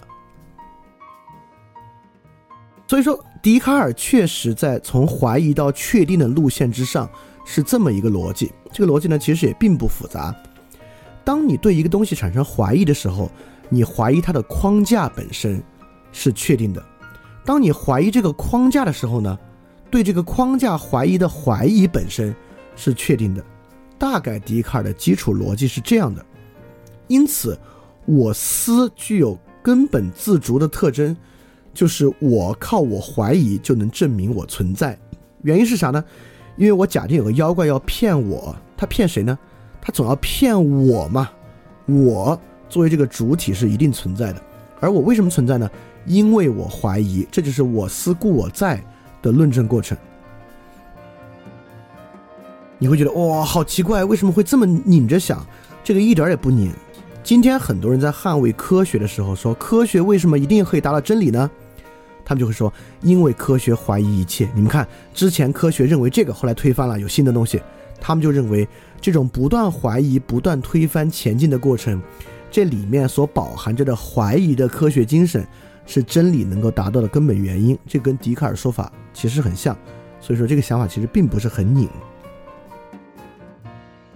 对笛卡尔构成的怀疑与确定是这样的啊，我总结了一下，中间我都会停下来总结一下，所以你不用太担心没有听明白或怎么样。我思从这里引入什么是怀疑的，什么是可以确定的呢？就我们用爱那个例子来说啊，第一个呢是物的存在，比如说爱是否是存在，笛卡尔是怀疑的。第二被被怀疑的什么呢？存在被怀疑，且性质被怀疑。比如说，刚才有人说爱是无隔阂的，那是不是无隔阂的呢？笛卡尔也会怀疑。那再往下不怀疑的是什么呢？性质的框架是不怀疑的。笛卡尔当然认为爱是一个灵魂行动了啊，我们先不管它，我们就说就是作为神经冲动的爱，就是爱是一种神经冲动，这背后可以有几步还原到基因或还原到这个神经元，这种框架不怀疑，也就是说。一定有这么一种神经冲动发生了，它是不是叫无隔阂？不知道，它是不是能被命名为爱？不知道，但是有一种神经冲动发生了，这个框架我们本身不怀疑。再退一步，最不怀疑是啥呢？怀疑本身不怀疑，我可以有能力认为它不是爱，不是无隔阂的，有这么一个人在做判断，这个事儿不怀疑。所以说，笛卡尔的怀疑与真理啊，确实是一刀为二，存在与性质保持怀疑，框架与怀疑本身不怀疑，所以很明显构筑出来一个存在与性质隐匿，但逻辑完备性与个体的怀疑得到确认的一个事情，一个世界。那这个世界怎么可能不是一个科学主义相对主义的世界呢？对吧？所以在笛卡尔对于真理构建的怀疑与不怀疑之上，这个今天世界的基础框架和气质啊，已经受到了这个充分而深入的影响了。好，我们来讲第二沉思。第二沉思特别奇怪，第二层次的标题叫做《论人精神的本性以及精神比物体更容易认识》。对，按理说啊，人精神的本性。而且，如果精神比物体更容易认识啊，那沿着笛卡尔的路往下走，我们应该有好多好多对于精神本身的看法。但不是，对吧？我们今天对精神不了解，但对于物的世界超级了解。但你笛卡尔不是说精神比物体更容易认识吗？怎么到头来我们认识的全是物体而不是精神呢？所以说，第二沉思从其标题和我们知道笛卡尔涉及到今天来看啊，我们知道就很奇怪。所以我们就来看看它为什么这么奇怪。首先，精神的本质就被笛卡尔这个总结为“我思”这么一个东西。也就是当我们心里想到怀疑、说到怀疑的时候啊，怀疑的对象不是真的，而怀疑必然是真的。所以从“我思”就可以推出“我存在”，人的精神本性是存在的。那这个精神本性呢？笛卡尔简单的把它分成了三个。感觉、想象和理智，这个很重要啊！我分别说这个感觉、想象和理智是啥意思。就比如说，笛卡尔说我们做梦，但实际上你在做梦，那个梦本身呢就是感觉，对吧？在梦里你看到了手机啊，等等等等的，这都是一种你的感觉。好，这是感觉。想象是啥呢？就是说我完全可以现在闭上眼睛想象一个手机，对吧？我也是可以去想象的。因此，感觉和想象呢？就是对于物的存在和物的性质本身的一种精神活动。那么，什么是笛卡尔所讲的理智呢？啊，这里有关于笛卡尔一个特别重要的一个例子啊，就是关于蜡的例子，就蜡烛的蜡。笛卡尔关于蜡有一个例子，这个例子我要在这儿讲出来，甚至到修魔的地方呢，修魔就针对这个蜡的例子做了反驳。从这个反驳中呢，恰恰要分辨想象与理智的关系。笛卡尔讲了一个圆的蜡，一块圆形的蜡，我们可以靠想象把它想成正方形的，可以靠想象把它想成三角形的，可以靠想象把它想成任何图形，但是。我们不可以靠想象把它想成它无限多的可能性，每次想象都只能想出其中的一个可能性，这是笛卡尔对想象的理解，这就叫想象，对吧？对于物的性质的一个想象，这是一个圆蜡烛，我们想象它是个方蜡烛等等的三角形的蜡烛。什么是理智呢？就是认识到蜡烛可能有无限改变这个东西，我们在心里非常确认的知道，这个蜡烛的形状是有无穷多可能的。对于这个玩意儿的把握叫理智，所以说呢，感觉可以说对应着物的存在，想象可以说对应的物的性质，而理智在直接把握着这个性质的原因，就是我们在把握着性质的因，这个原因是什么？我一会儿再说啊，这很重要。就这个形式因排除之后是啥？我们为什么可以想象蜡烛构成无限形状呢？尤其是我们想象啊，一个蜡烛在燃烧之后，它这个燃的过程导致那个蜡，呃，这个烛泪往下滴的过程啊，它中间是千变万化的，包括蜡烛的形塑过程，对吧？我们恰恰知道一个蜡是怎么被切开的，怎么被塑形的。对这个的理解，导致我们从理智上把握它无限的可能性，对吧？所以从这个角度讲呢，这不是完全。呃，胡思乱想的一个东西啊，但笛卡尔这么重要的数绝绝对不是构建于胡思乱想基础之上的。但是这确实是一个非常极端的想法，这是比培根进了一大步。我们知道培根在他的书里说出我们要逼问自然，让自然吐露真相。笛卡尔这里有个类似的话，比培根更进一步。笛卡尔说：“可是当我把蜡从它的外表分别出来，就像把他的衣服脱下来那样。”我把它赤裸裸的考虑起来，当然，尽管我的判断里还可能存在某些错误，不过如果没有人的精神，我就不能把它像这个样子来领会。所以说，培根强调实验，真实的自然实验，逼问自然，让自然吐露真相。到笛卡尔这里，已经并不强调这种对自然的逼问了，而强调运用人的理智，将自然赤裸的呈现出来。也就是说。将自然背后的原因呈现出来，就笛卡尔让自然成为理智对象，培根让自然成为这个实验的对象。好，我这里再举例子，把这个东西夯实一下啊。我们想想，脚骨静夫不动点定理和阿罗德布鲁的一般均衡，对于经济世界是把真实的经济世界当实验对象，还是当理智对象？爱因斯坦通过思想实验推出相对论，是把自然当做实验对象，还是把自然当做理智对象？对吧？明白了吧？就今天的物理学和之前的新古典经济学，是建立在真实实验基础之上，还是建立在思想实验基础之上的呢？这就是笛卡尔这里的这个理智和培根对待自然的不同方式。对这个大家都知道啊，大家其实明白啊，自然物理学并不研究自然，物理学研究人脑中想的一个跟自然无关的一个模型，比如说弦论，这跟自然一点儿，其实我我并不知道什么是弦论啊，但但就你看一个这个维基百科的文章，你就知道这跟自然一毛钱关系没有，这是纯纯粹粹他脑子里用数学构建起来的一个理智对象，并不是一个真实存在的对象。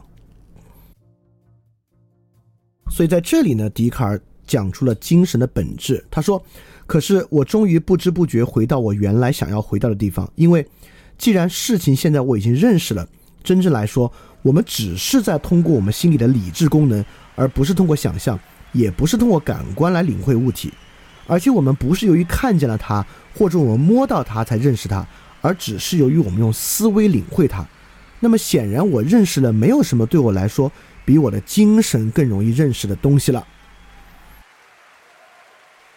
所以，笛卡尔真正在第二层思中说，精神比物体更容易认识，不是精神本身。我说的复杂一点啊，我我慢慢说，你这这个地方一定要跟上，而是自然在精神中被精神模式化之后的那个玩意儿，比真正的自然物更容易认识。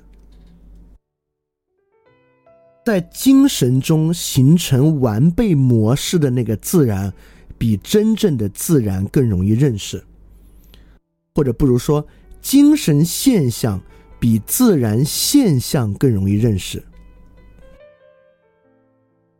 你这里会很容易找到这种真理观的一个反驳，这不是你歪歪出来的吗？那真是自然吗？当然，后来会有些实验去证实它，但这还确实反驳在了一定的点子上。就是笛卡尔认为这个玩意儿竟然比真实的自然，由于它更容易把握，所以它更真实。这一点这很重要啊，这非常重要。但是呢，在笛卡尔年代，这个东西呢也被笛卡尔的保密的东西所保护着，因为神这个概念，对吧？神是很难具有自然的直接对象的，所以对于神的把握呢，还就是一个精神现象。当然，如果对哲学史稍微熟悉点的人啊。就应该已经看出一点点现象学的色彩了，当然我们这次讲康德这部分，最后就要落在胡塞尔的现象学上，然后到时候我们再来看胡塞尔的现象学构成和他这里是有什么不一样。当然有个最大的不一样，就胡塞尔没把那个当客观真理看待啊。好，那这里很重要了，笛卡尔也没那么傻，笛卡尔知道这个精神，这个更容易认识的精神对象是一个在脑子里歪歪的东西，他。必须去证明它是真的，啊，这就回到我们最开始所讲的一个什么完满性、完满性的部分了。我们就来看第三沉思，笛卡尔是怎么去通过第三沉思的标题是“论上帝及其存在”，通过这一章完成对于那种只要在脑子里是完满的构成，就一定客观存在的论证的。好，这里笛卡尔有个跳跃的部分了。笛卡尔呢？首先从我思的真实性开始，因为我思这个事儿啊，笛卡尔认为是不值得怀疑的。我们姑且接受下来，就是我思确实对于我的存在是不值得怀疑的。但笛卡尔随后衍生有些推论，他说：只要我想我是什么东西，它就绝不能使我什么都不是；或者既然现在我存在这件事儿是真的，它就绝不能使我从来或者有那么一天没有存在过。它也绝不能使三加二之和多于我或少于我，多于五或少于五，或者在我看得很清楚的诸如此类的事情上，不能像我所领会的那个样子。笛卡尔在尝试把我存在的明见性转向数学和现象的明见性，当然他也没有这么武断的就一步到位啊。这里呢，他又构成了三个另外的东西，他构成了三个什么呢？就人的精神的三个活动叫观念、判断和意志。这我举例子很容易理解啊。什么叫意志？意志很简单，比如说我想吃饭，这就是我的一个意志。笛卡尔讲啊，意志是无所谓真假的，对吧？我想吃饭，那那那那就是想吃饭呗。就不管有没有饭存在啊，我想吃饭总是真的。观念也是，比如说我的观念里面有一头独角兽。这独角兽可能在真实世界不存在，但我有一个独角兽的观念肯定是真的。对，所以说观念和意志呢是无所谓真不真假不假的。什么东西跟真理有关呢？跟确定的真有关呢？就这个判断，判断是可能有真有假的。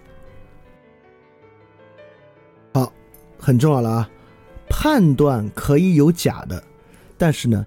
也有不会错的判断，这是什么呢？就是纯粹内在的判断，和外界无关的判断。比如三加二等于五，在笛卡尔看来，这样的判断就是不可能是假的，是不会假的。有假的判断，比如说我说明天会下雨，这是一个外在判断，就是纯粹在精神世界中的判断是没有假的，非精神世界中的判断呢是有假的。就是进入广言世界中的判断是有假的，那么这里面有个更重要的东西了，就是这个东西呢要看我们有没有抑郁它？也就是说，假设啊，假设我觉得一个女孩特别喜欢我，笛卡就会说：“哎，这个是假的可能性就很大，因为你可能想觉得她喜欢你。那有什么东西觉得是假的可能性小一点呢？比如说现在有火在烧我，我觉得哎呦有火烫着我了，这个东西为假，或者我我我我我说的严谨点，我觉得皮肤这块很疼，在笛卡尔看来，这个是假的的可能性小。”因为你不想皮肤疼，因此皮肤疼了呢，多半是真的。但像女孩喜欢这事儿，由于你抑郁着这个事儿呢，它是假的的可能性就大。所以这是另外一个区分啊。你看啊，我再说到这个三加二等于五这事儿吧。一个女孩喜欢我，我抑郁着这个事儿，我的皮肤表面烫，我不抑郁这个事儿，但可能也还有一点抑郁啊。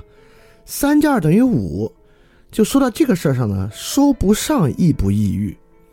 就三加二等于五，我希不希望三加二等于五？说不上，就是我就在笛卡尔看来说不上啊，在我看来，对于科学主义者来说，那简直说得上。他当然当然希望三加二等于五了。但确实在笛卡尔的推论之中呢，三加二等于五本身这个抑郁的性质啊，就比皮肤烫、皮肤疼或者女孩喜欢我要少得多。在他看来呢，这个是剥除掉这种意向性的。所以说，伽利略区分第一性质和第二性质，就是数量的性质和人的判断，比如说温度和冷热。笛卡尔呢，在区分有意向性的性质和没有意向性的性质。就比如说，喜欢，这就是一个有意向性的性质；疼，甚至都是。三和二会构成五，就不是。这不是为什么这么重要呢？重要性就在于这儿，在于形式音和目的音都是有意向性的，而质料音和动力音却不是。在笛卡尔看来，凡是我们认为形式音或目的音，比如说我们种了个橡树种子，我们希望它长成一棵橡树，这是有意向性的。而三加二等于五，我们对于这个东西没有意向性，或者一个力会传到另一个力，这没有意向性。所以说，笛卡尔在第三沉思说，现在凭自然的光明显明可以看出，在动力的总的原因里，一定至少在和它的结果里有更多的实在性，因为结果如果不从它的原因里，那么能从哪里取得它的实在性呢？这个原因如果本身没有实在性。怎么能把它传给它的结果呢？笛卡尔这他还没论证完啊，但他想论论证的是，我们看到世间有这么多的结果，因为形式音和目的音具有意向性，因此它真正的原因在哪儿？它真正的原因在动力音和质料音里面。也就是说，世界是不可能无中生有的，因此外面有一棵树，这个树呢？不是由意向性的东西构成的，因为那种东西很值得怀疑。那么它应该是由形式音和质料音构成的。当然，这就形成了某种笛卡尔这里用的总体这个概总的原因这个概念，就总体音就出现了。而且总体音呢，有两步达成它的完备性。第一，总体音的一部分在脑子里边。以绝对的不会假的方式构成的，就像这个脚骨静负不动点定理或三加二等于五一样，它作为纯粹内在的判断，对吧？只有对外的判断是有假的，一个对内的判断是没有假的。这个东西呢，它不是假的。好，我们现在拿着一个绝对真的东西了，脚骨静负不动点定理，然后呢？它又套在一个外部动力因的壳子之上，就是价格与商品的均衡关系。我们说不上，我们希不希望价格跟商品形成均衡，那取决于你干嘛了。说不上，它看起来呢是有点中立性的。所以，我们从这个绝对真的东西，由着这个动力因和质料因推到一个一般均衡理论，这已经是一个结合外部世界判断了，它也维持了这种完备性和真实性。笛卡尔想论证的是这个啊，我们今天在任何领域对于演化论的相信，对于社会生物学的相信，背后都有这个东西的存在。这个我们下次细说啊，下次肯定会再提到演化论的真理性质。但是我今天在这儿特别想说的是，由于我们太习惯这个笛卡尔意义上总体因的世界了，这个总体因以前的世界是什么样的世界？这个是今天得讲一讲的。我们知道亚里士多德的四因说啊，就亚里士多德的四因说呢，分为动力因、治疗因、形式因和目的因。这里面动力和质料呢，是一个很广言世界的东西。所以有时候呢，动力因加质料因又被称为效力因。就任何的，比如我们种一个种一个橡树，那呢，它有这个种子啊，有水，也需要土，需要土里的化学元素啊，供这个植物纤维和细胞本身的生长。这个既有动力也有知了。这个呢就是效力因，就 dependence，就一个树的生长依赖着这些要素。所以万物呢确实依赖着动力和治疗而存在。这是肯定的，所以说，在总体因形成之前的世界呢，就是有这样的动力因和治疗因。那么这个事物本身也是有形式因的，这个形式因就像是橡树之所以长成橡树的形式因，但橡树之所以长成橡树呢，肯定是需要动力和治疗的。因此，在之前的世界呢，也是有纯粹形式因的存在的。就比如说基督教的三一论，就是那个圣父、圣子、圣灵那个三一论。这个三一论这三个玩意儿的互相转不都不不能有转化，这三个玩意儿构成同一位格的原因，就是因为它们具有同一的形式，它们在形式因上是等同的，所以三一论呢就是一个典型的在基督教世界里面维持着纯形式因存在，而不依赖任何动力因和治疗因存在的东西。那当然，对于柏拉图和亚里士多德、亚里士多德来讲呢，这个月上世界、永恒世界就是纯粹由形式因维持着的。所以说，形式因和这个动力因、治疗因，包括目的因呢，共同构成了事物形成的原因。这有啥重要的？为什么这个事儿这么重要？这个事儿超级重要，就是因为在总体因形成之前的世界，动力因和质料因跟人的实践高度相关。如果你要做一个什么事儿，要把一个事儿怎么做成，你主要考虑的是动力因和质料因。那你要获得一个知识，主要考虑的呢是形式因。也就是说，在之前的世界里面，实践原则是动力因和质料因决定的，而知识的原则呢是受形式因决定的。也就是说，实际上。实践原则和知识原则都是决定论的，也就是说，在知识原则之上，这个世界什么叫善，什么叫好，不由你的自由意志决定，这是实，这是知识原则由形式因决定的。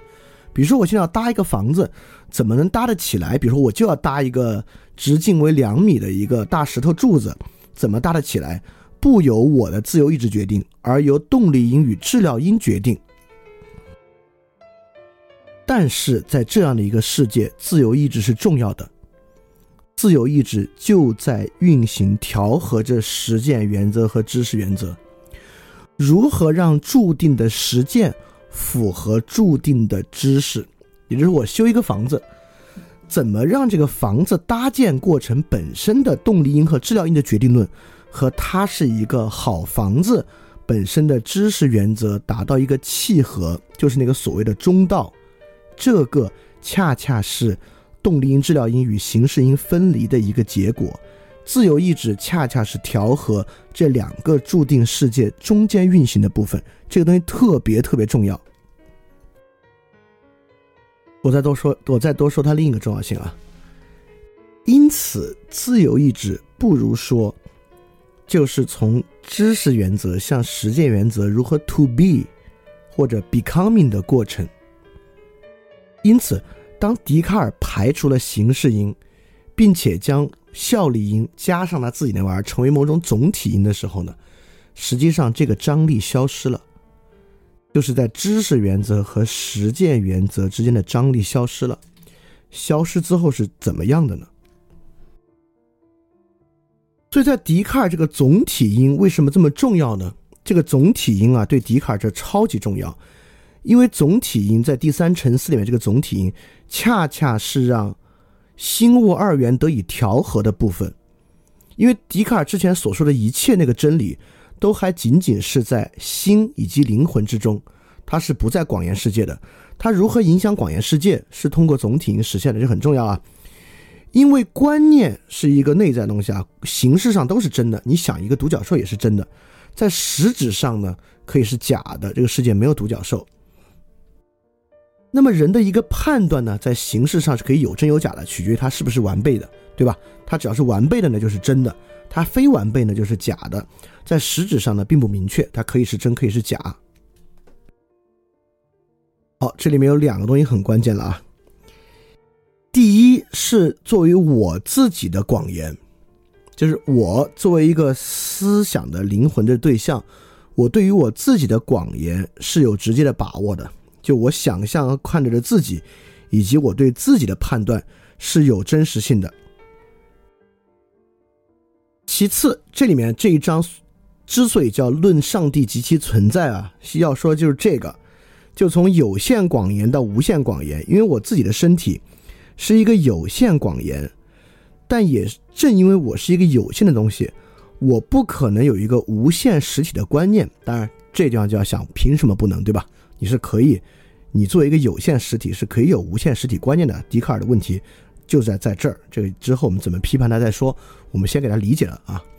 笛卡在这里说呢，我是一个有限的东西，我不可能拥有无限实体的观念。那么我怎么会有无限实体观念呢？一定是一个真正无限的东西把这个观念放在我心里的。当然，这个真正无限的东西就是上帝，但这是推不动的啊。所以说，笛卡尔进而推断。一个观念的客观存在，就比如说一个马客观存在，它不是一个潜在的存在体产生的，就是它不是由马的潜能产生的，它必须由已经具有形式或现实的存在体产生。在论证了神的存在的基础之上，那这个呢就是由神产生。也就是说，观念在形式上是真的，在实质上为何是真的？这是由神的无限性。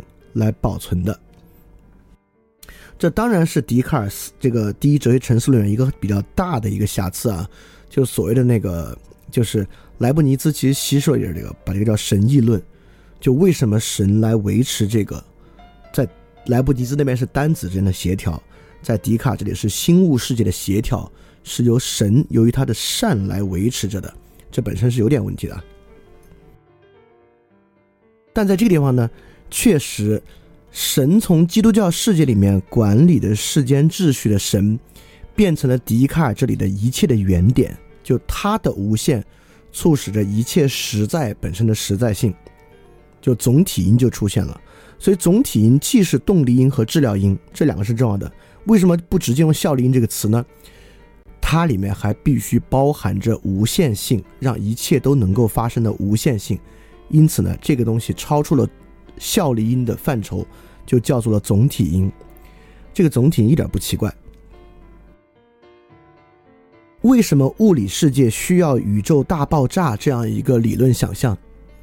其实宇宙大爆炸就是今天物理世界的总体因，因为其他物理世界的定律，比如说量子理论等等等等的，就这个东西本身只能解释微观或宏观现象的生成过程。它不能解释宇宙何以存在，因此呢，我们用一个无限还原到原点的总体因，就是宇宙大爆炸，来作为整个今天物理想象世界的基础，啊，这个与笛卡尔将神作为他的世界的基础是一样的逻辑，这是对于总体因的需要。好，我讲快点啊，在笛卡尔的第四沉思呢，是关于关于真理和错误。在这里面呢，笛卡尔重新定义了自由观念啊，基本上重新定义了我们今天的自由观念。在这里面，笛卡尔首先开宗明义，在第四沉思就说明了形式知识实际上比任何实质性的知识要更高。他是这么说的：这几天我已经习惯于从感官里把我的精神摆脱出来，我又正好看出关于物体性的东西很少是我们从认识的准确的。关于人精神有更多的东西是我们可以认识的，关于上帝本身我们认识的还要更多。这样，我现在把我的思维从考虑可感觉或可想象的东西上，转到考虑完全脱离物质、纯粹精神的东西上，就毫无困难了。因此，考虑纯粹精神之物呢，比实际知识要更真更高。所以，笛卡尔的自由，从古希腊的实践自由转到了认识自由。这个认识自由是啥呢？我以最大白话来说啊，就是孔乙己的那个精神胜利法。就只有现代人才玩得出精神胜利法，就是因为只有在现代人构成的认知体系之中。这个对于形式知识的认知，才是一个更高更真的认知。所以我们刚才说了，在那样一个有张力的世界里面，自由意志是啥？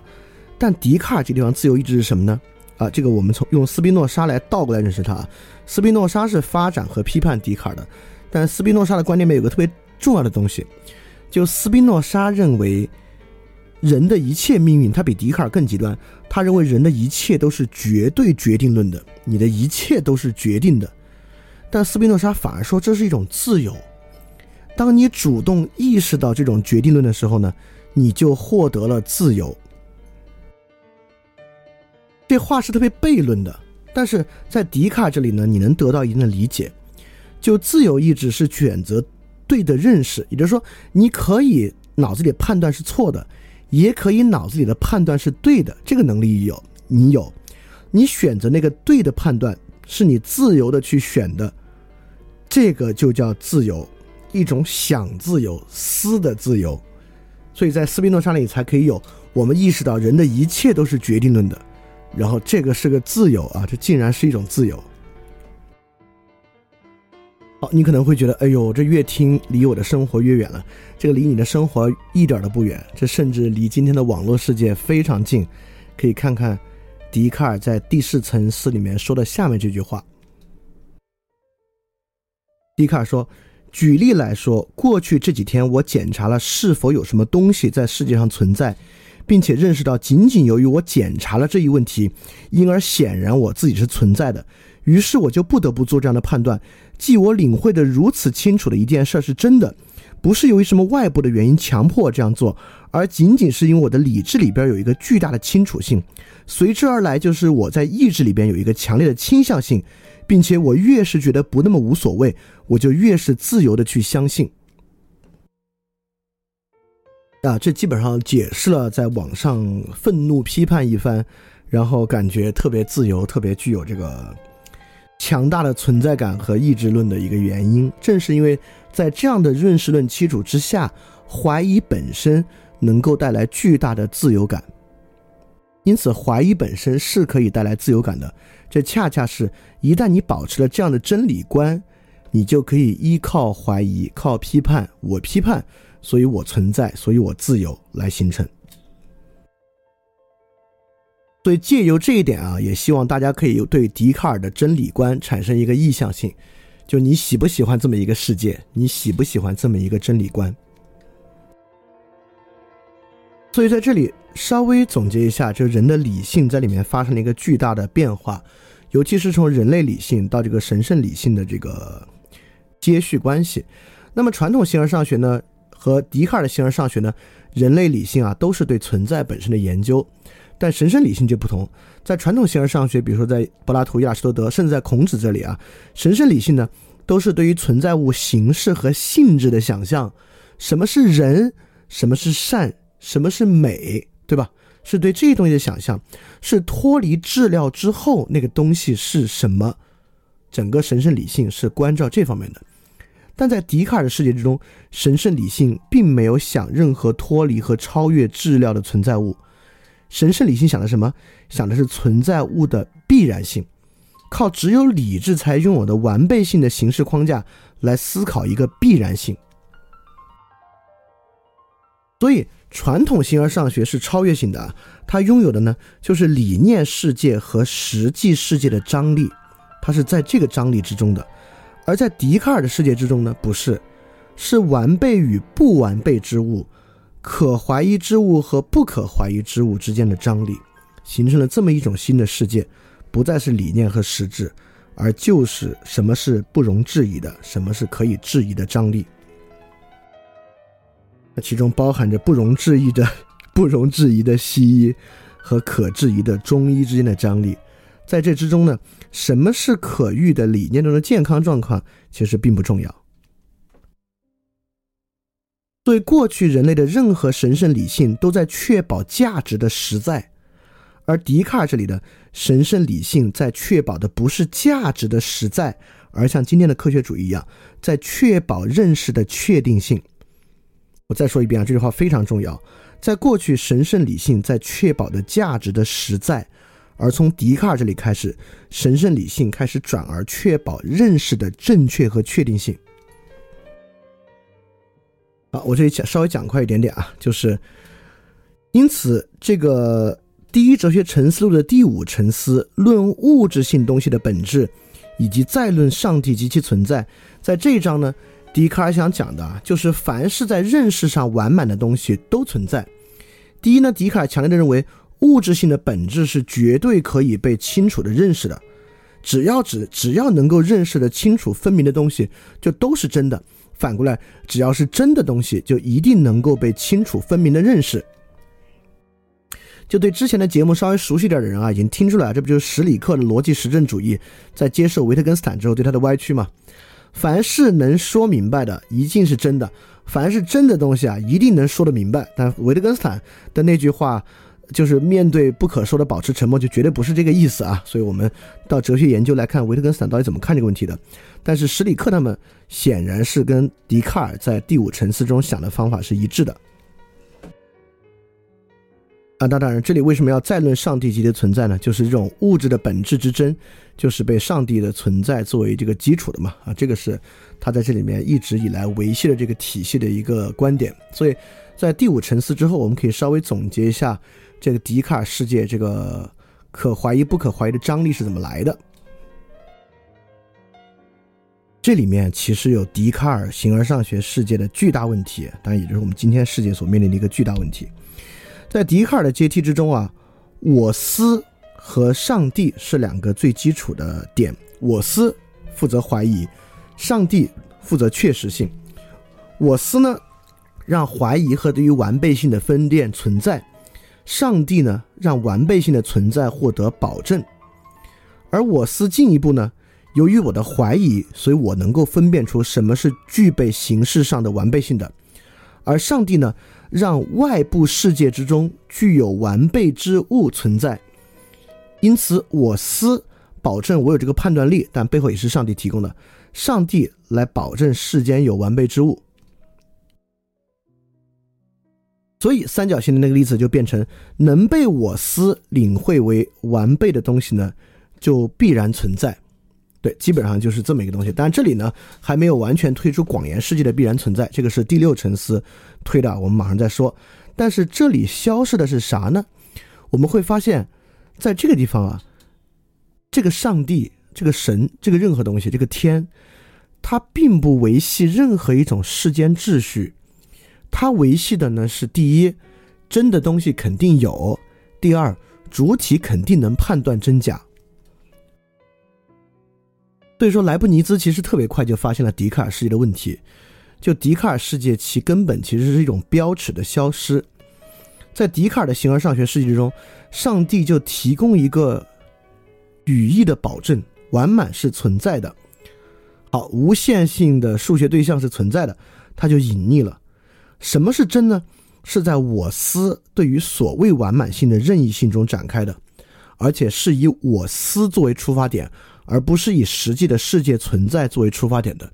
所以说，莱布尼兹其实已经很敏锐的洞察到，笛卡尔所主张的形而上学世界是具有强烈任意性的世界，是我思能够在强烈任意性之下去任意揣度和猜测的这个世界。当然，他说的是不错的。好，那第六层次我们就呃，今天由于拖堂时间比较久啊，就暂时先略过一下，因为今天内容确确实比较多，而且第六层次的基本内容刚才其实讲过一下。第六层次呢是论物质性东西的存在，论人的灵魂和肉体之间的实在区别啊。这一章大概呢就是通过理智对完备性的把握，以及感觉和想象的实在，来推出我是肯定有物质性的。这是第一个，他首先推出我肯定是一个具有广延的实体，这是他第一个推出的东西。第二呢，他推断出啊，由于我存在，但我的物质存在肯定不由不能由我的精神来决定，我的精神没那么厉害，所以我的物质存在呢是由更高的物质存在决定的，所以其他物质呢也存在，其他实体存在，好，因因此实体世界呢就是这样开始的啊，这是第六层次，叫做论物质性的东西存在，论人的灵魂和肉体之间的实在区别，这里要去证明的，它实际上是要证明呢，我的肉体一定存在，以及因为我的肉体存在。我的灵魂和肉体之间呢，又有实在的区别，因此通过我的肉体存在，可以推出其他物存在这一点。但要注意哦，其他实体存在不代表其他的我存在啊。所以说，其实笛卡尔的二元论世界是一个很孤独的世界。在这个世界里啊，我与完备性的关系，我与数学的关系，我与物的关系，都论证的特别好。在这个世界里没法论证的是啥呢？没法论证我与其他人的关系是什么。这是笛卡尔世界里面特别特别欠缺的一个重要的东西。好，这个到我们下一期讲演化论真理的时候，我们再讲啊，就看演化论真理是个多糟糕的一个可怕的东西啊。来看它是跟笛卡尔世界的关系是啥，以及在演化论真理之中人与人的关系是怎么被异化掉的。好，我们最后来反思一个问题啊，就在笛卡尔的真理观之下，这些真理构建出来的对象，到底是认识对象还是客观对象？我举的一个东西就是黑洞，黑洞是真实存在的吗？还是从灵魂的完备性或者数学完备性作为基础演绎出来的？第一啊，我们知道黑洞是靠数学数字算出来的。在算的基础之上呢，再确定某种射电的数值，再通过太空望远镜呢，通过旷日持久的时间，靠算那个射电值算出来，再还原成照片，在今年被我们看到的。对黑洞是真实存在的，还是黑洞是算出来的，本来就是一个特别有意思的话题。更有意思的呢，是我们当然可以说认识黑洞。因此，认识黑洞呢，变成一个极其奇怪的话题：是发明黑洞还是认识黑洞啊？因为黑洞本来就是从数学完备性里推论出来的东西，所以到底是我们发明黑洞，还是我们在认识黑洞呢？你在这个话上可能还没有那么明确啊。那我还是举上次那个例子：是发明抑郁症还是认识抑郁症呢？这个当跟我们结合的时候呢，这个问题才变得尤其奇怪和清楚。我们将具有完备性认识的对象当做是真的，这里确实在混淆一个特别重要的东西，就我们到底是在发明它还是在认识它？这形成了一个更奇怪的玩意儿。在今天，我们认为价值都是我们发明出来的。在尤瓦尔·赫拉利的人类简史之中，他最开始就把人。当做我们发明一切价值的这么一种物种，这也是价值虚无主义一个特别重要的来源，因为价值都是我们想象出来的。反过来，我们真正发明的东西，黑洞啊、抑郁症吧，却被我们当成是特别真实的东西。也就是说，在亚里士多德世界之中，黑洞和抑郁症会是特别难理解的玩意儿，但在笛卡尔世界之中。美、爱、善，变成特别难理解的玩意儿，变成发明之物。所以说，我就要展示出这个倒转。在笛卡尔这里，我们到底是在认识对象、认识客观对象，还是在发明一堆的对象？这很重要，因为它是从我思对于完备性的构建出发的。所以，我们到底是在发明对象，还是在认识对象？在生活中，我们要去想这个问题。如果你听过个人主义平民社会啊，这当然与他讲的我们上次讲的那个技术与新感官，就是理论感官与技术感官高度有关。在理论感官和技术感官之下，我们发明了多少新的对象，对吧？这当然与今天时代的真理观很大的关系。所以，我们最后呢，来对比一下这两个世界，就亚里士多德的世界和笛卡尔的世界。那么，我们把它分成这个永恒秩序和世界秩序啊。当然呢，他们俩都是有永恒秩序的。那笛卡尔世界的永恒秩序，我们刚才说了，就是完备性的保证，它提供完备性。那亚里士多德的永恒世界呢，它是以形式和效力二者方式影响世界。在这个月上世界啊，是有实质的性质的，跟基督教的神一样，它是在确保着某些实质的价值的。所以，这个对于世界秩序是个特别重要的事儿。在亚里士多德的世界里面啊，这个世界的整体秩序和形式与永恒秩序的对应关系和感应关系就变得尤其重要。跟孔子这个一样，就是人也是天的秩序，也是世间的政治秩序，这两个政治秩序之间的协调变得特别重要。站在笛卡尔那个东西啊，这个世界秩序的唯一要点是完备性，是一个形式秩序，而不是一个实质的秩序，所以它是没有任何实质价值和秩序的。它只是一个形式的秩序，就是完备性，所以说它是没有世界秩序的。但我们我们之前说唯命论说到了，正是因为当时宗教战争的纷争、黑死病等等的，确实笛卡尔活在一个世界秩序崩溃、人们对于世界整体秩序丧失了信念的时代啊，当然跟今天有很大的相似之处。对人的理智呢，在亚里士多德世界就是要去调和。永恒秩序的必然性和实际世界效力的必然性，它的自由意志在这儿。那笛卡尔的世界里面，人们就是要去认识那种完备性的必然，只要发现对象的完备性和自己的完备性就好了。所以说，在亚里士多德的世界呢，是没有绝对真理的，有的呢，只是去接近绝对真理的实践，用实践去接近绝对的真理。而笛卡尔世界是有很多绝对真理的，只是它们的范围是不同的，有很多很多各种各样我们能够被认识的完备性的东西，啊，下这下次就要说 DNA 等等等等，都是具有完备性秩序的。所以说，在亚里士多德的世界啊，这个世界呢，世界秩序与永恒秩序是比较浑然一体的；而在笛卡尔世界，整体的完备性是以世界的碎片化。和世界秩序的抛弃作为代价的，所以笛卡尔的世界构成了一个在很多地方可以发现各种各样真理，当然现在也在想办法构筑大一统的物理学真理的时代啊，它还没有完全完成，当然也不可能完成。因此有好多好多区分性的来自不同地方的世界真理，他们彼此拢不到一起的一个情况。就是经济学的一般均衡和社会生物学里面的人的尔虞我诈和量子力学是没有办法拢到一起形成一个整体的世界秩序的，所以这是不是你愿意活的一个世界，这当然是个非常重要的问题。所以说，我们不能说笛卡尔发明了一种新的世界秩序，亚里士多德也没有，但笛卡尔确实描述出了一套。人可能会互相咬合形成的一套真理观，这套真理观蕴含在我们心中。亚里士多德也一样，我们相信世界秩序与永恒秩序连接的那种真理观，也蕴含在我们心中。笛卡尔确实发明与阐述出了另外一套既有的、我们已有的可能形成的一种真理观，但在我看来呢，亚里士多德和笛卡尔世界确实是强者的真理观。和弱者的真理观的区别，这两个都是人可能去信赖的一整套观念。而我们今天的世界呢，赫然已经选择了笛卡尔的这套观念和笛卡尔的真理体系。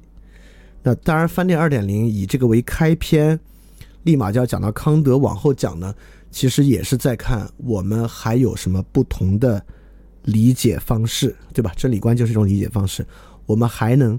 我们既了解这种理解方式，再去看还有什么不同的理解方式，来看我们怎么样改变我们的真理观念。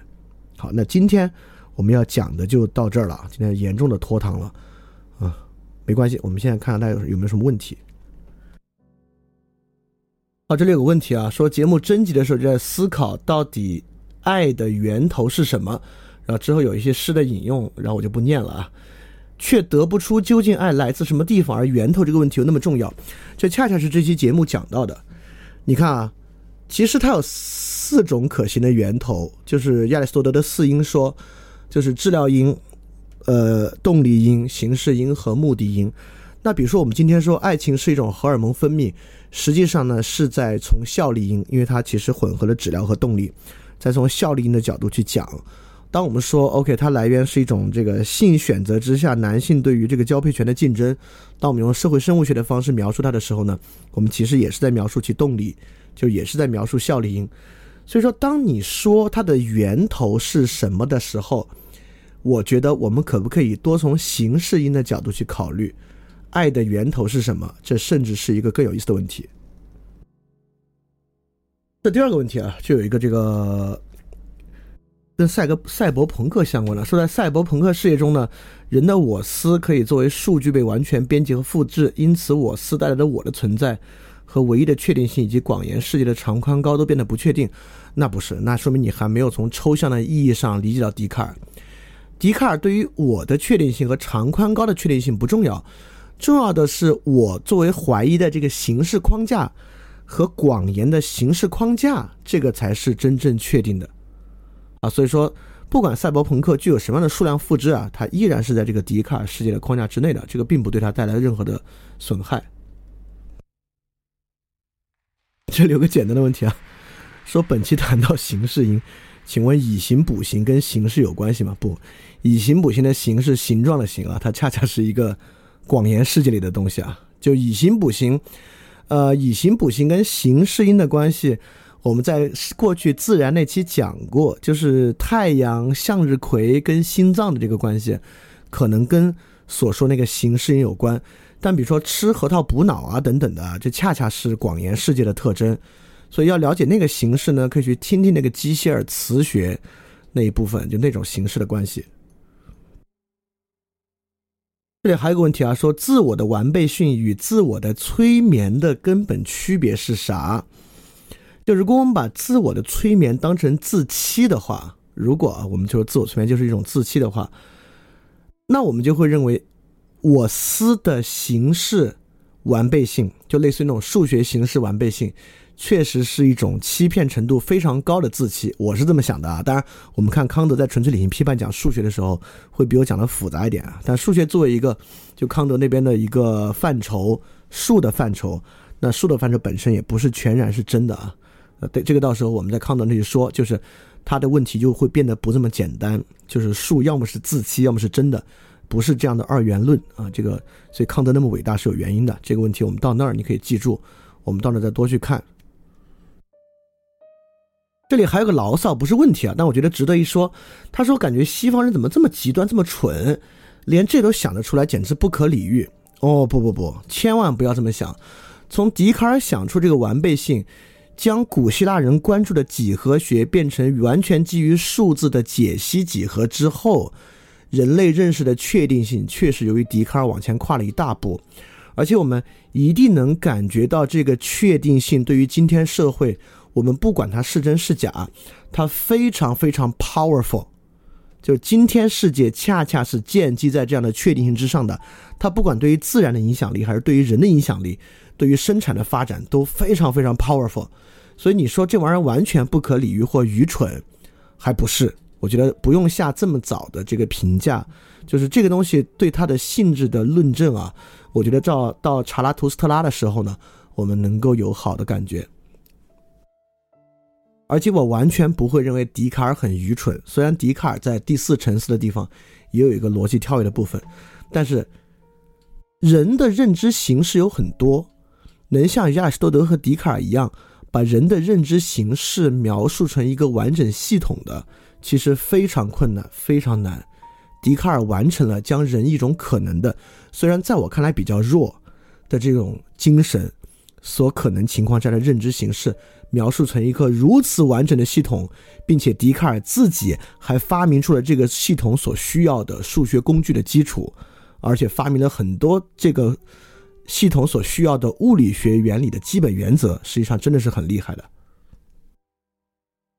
那中国没有产生这样的哲学家呢，也好也坏吧。但比如说坏处呢，就变成礼约瑟问题，就是中国这么大的国家，竟然没有发生工业革命，然后，呃，被人快速甩开、暴揍一顿，像这些问题也都存在。所以说，中国没有发生这样哲学家呢，可能真的是一种智慧，但也不能把它当做一种纯粹好的东西看待。啊，这里有个问题啊，稍微比较细致一点，我问一下，这个总体音之前的事件那一部分讲了动力、质料和形式音，目的音又是如何呢？之前我们其实讲过啊，就是在这四音之中，目的音跟形式音呢有一定吸收关系，质料音和动力音呢有一定吸收关系，因为在原子论之上，呃，新质料和旧质料不过是旧质料中动力的重新组合方式嘛，对吧？所以说。呃，动力因某种程度上包含了治疗因，而形式上形式因某种程度上包含了目的因，所以这就没多说了。好，我们回答今天的最后一个问题啊，这个问题很不错，说无神论的现代社会是如何接受笛卡尔这种基于神的认识的呢？但我就要说，这是莱布尼兹说了，说的特别好，就莱布尼兹洞察了笛卡尔这套方法，神在里面并不重要，笛卡尔已经确定了我思。能够洞察完备性的这一点，就神仅仅是这个的一个保证，没有神保证，靠信仰数学神保证也是一样可以的。就今天我们对数学实在论的性质的这个争论，其实就替代了笛卡尔那里来确保实在性的神。那数学实在性呢，不需要神，数学作为本身就具有实在性就完了。所以说，无神论的现代社会是很好接受笛卡尔这套系统的，因为在笛卡尔这套系统之中。神的角色其实特别边缘，笛卡尔把神变成了一个类似看门人一样的角色。好，非常抱歉啊，今天拖堂的时间确实太长了，已经十点四十了。那我我们下周一再见，我们下周开始讲这个支撑现代社会的几个核心真理，我们来看它与笛卡尔的关系，它是怎么从笛卡尔的系统之中推出来的，以及我觉得他们有什么样的问题。OK，大家可以继续在群里面保持讨论。那我们，呃，今天节目就到这里，大家下周再见。嗯，记得要敢于相信，加油！非常感谢你收听本节目。如果希望每周一加入微信群，跟我们一起学习，提出问题，看到每次分享的 Keynote，可以微信添加“想借 Joy Share”，想借的拼音 X I N G J I E，Joy Share J O Y S H A R E。并说牛津通识读本就可以被我们拉入群中，每周一起学习了。欢迎你来。嘿，你是不是也听了不少我们的节目呢？如果你跟我们一样，觉得这个节目还不错，可能也挺重要。如果能让更多人听到，虽然可能效果不大，也可能会让这个社会变得好一点点吧。所以说，呃，干脆去转发一下好吗？让更多的人可能听到这个节目，我们来试试它会产生什么样的效果吧。谢谢你的转发。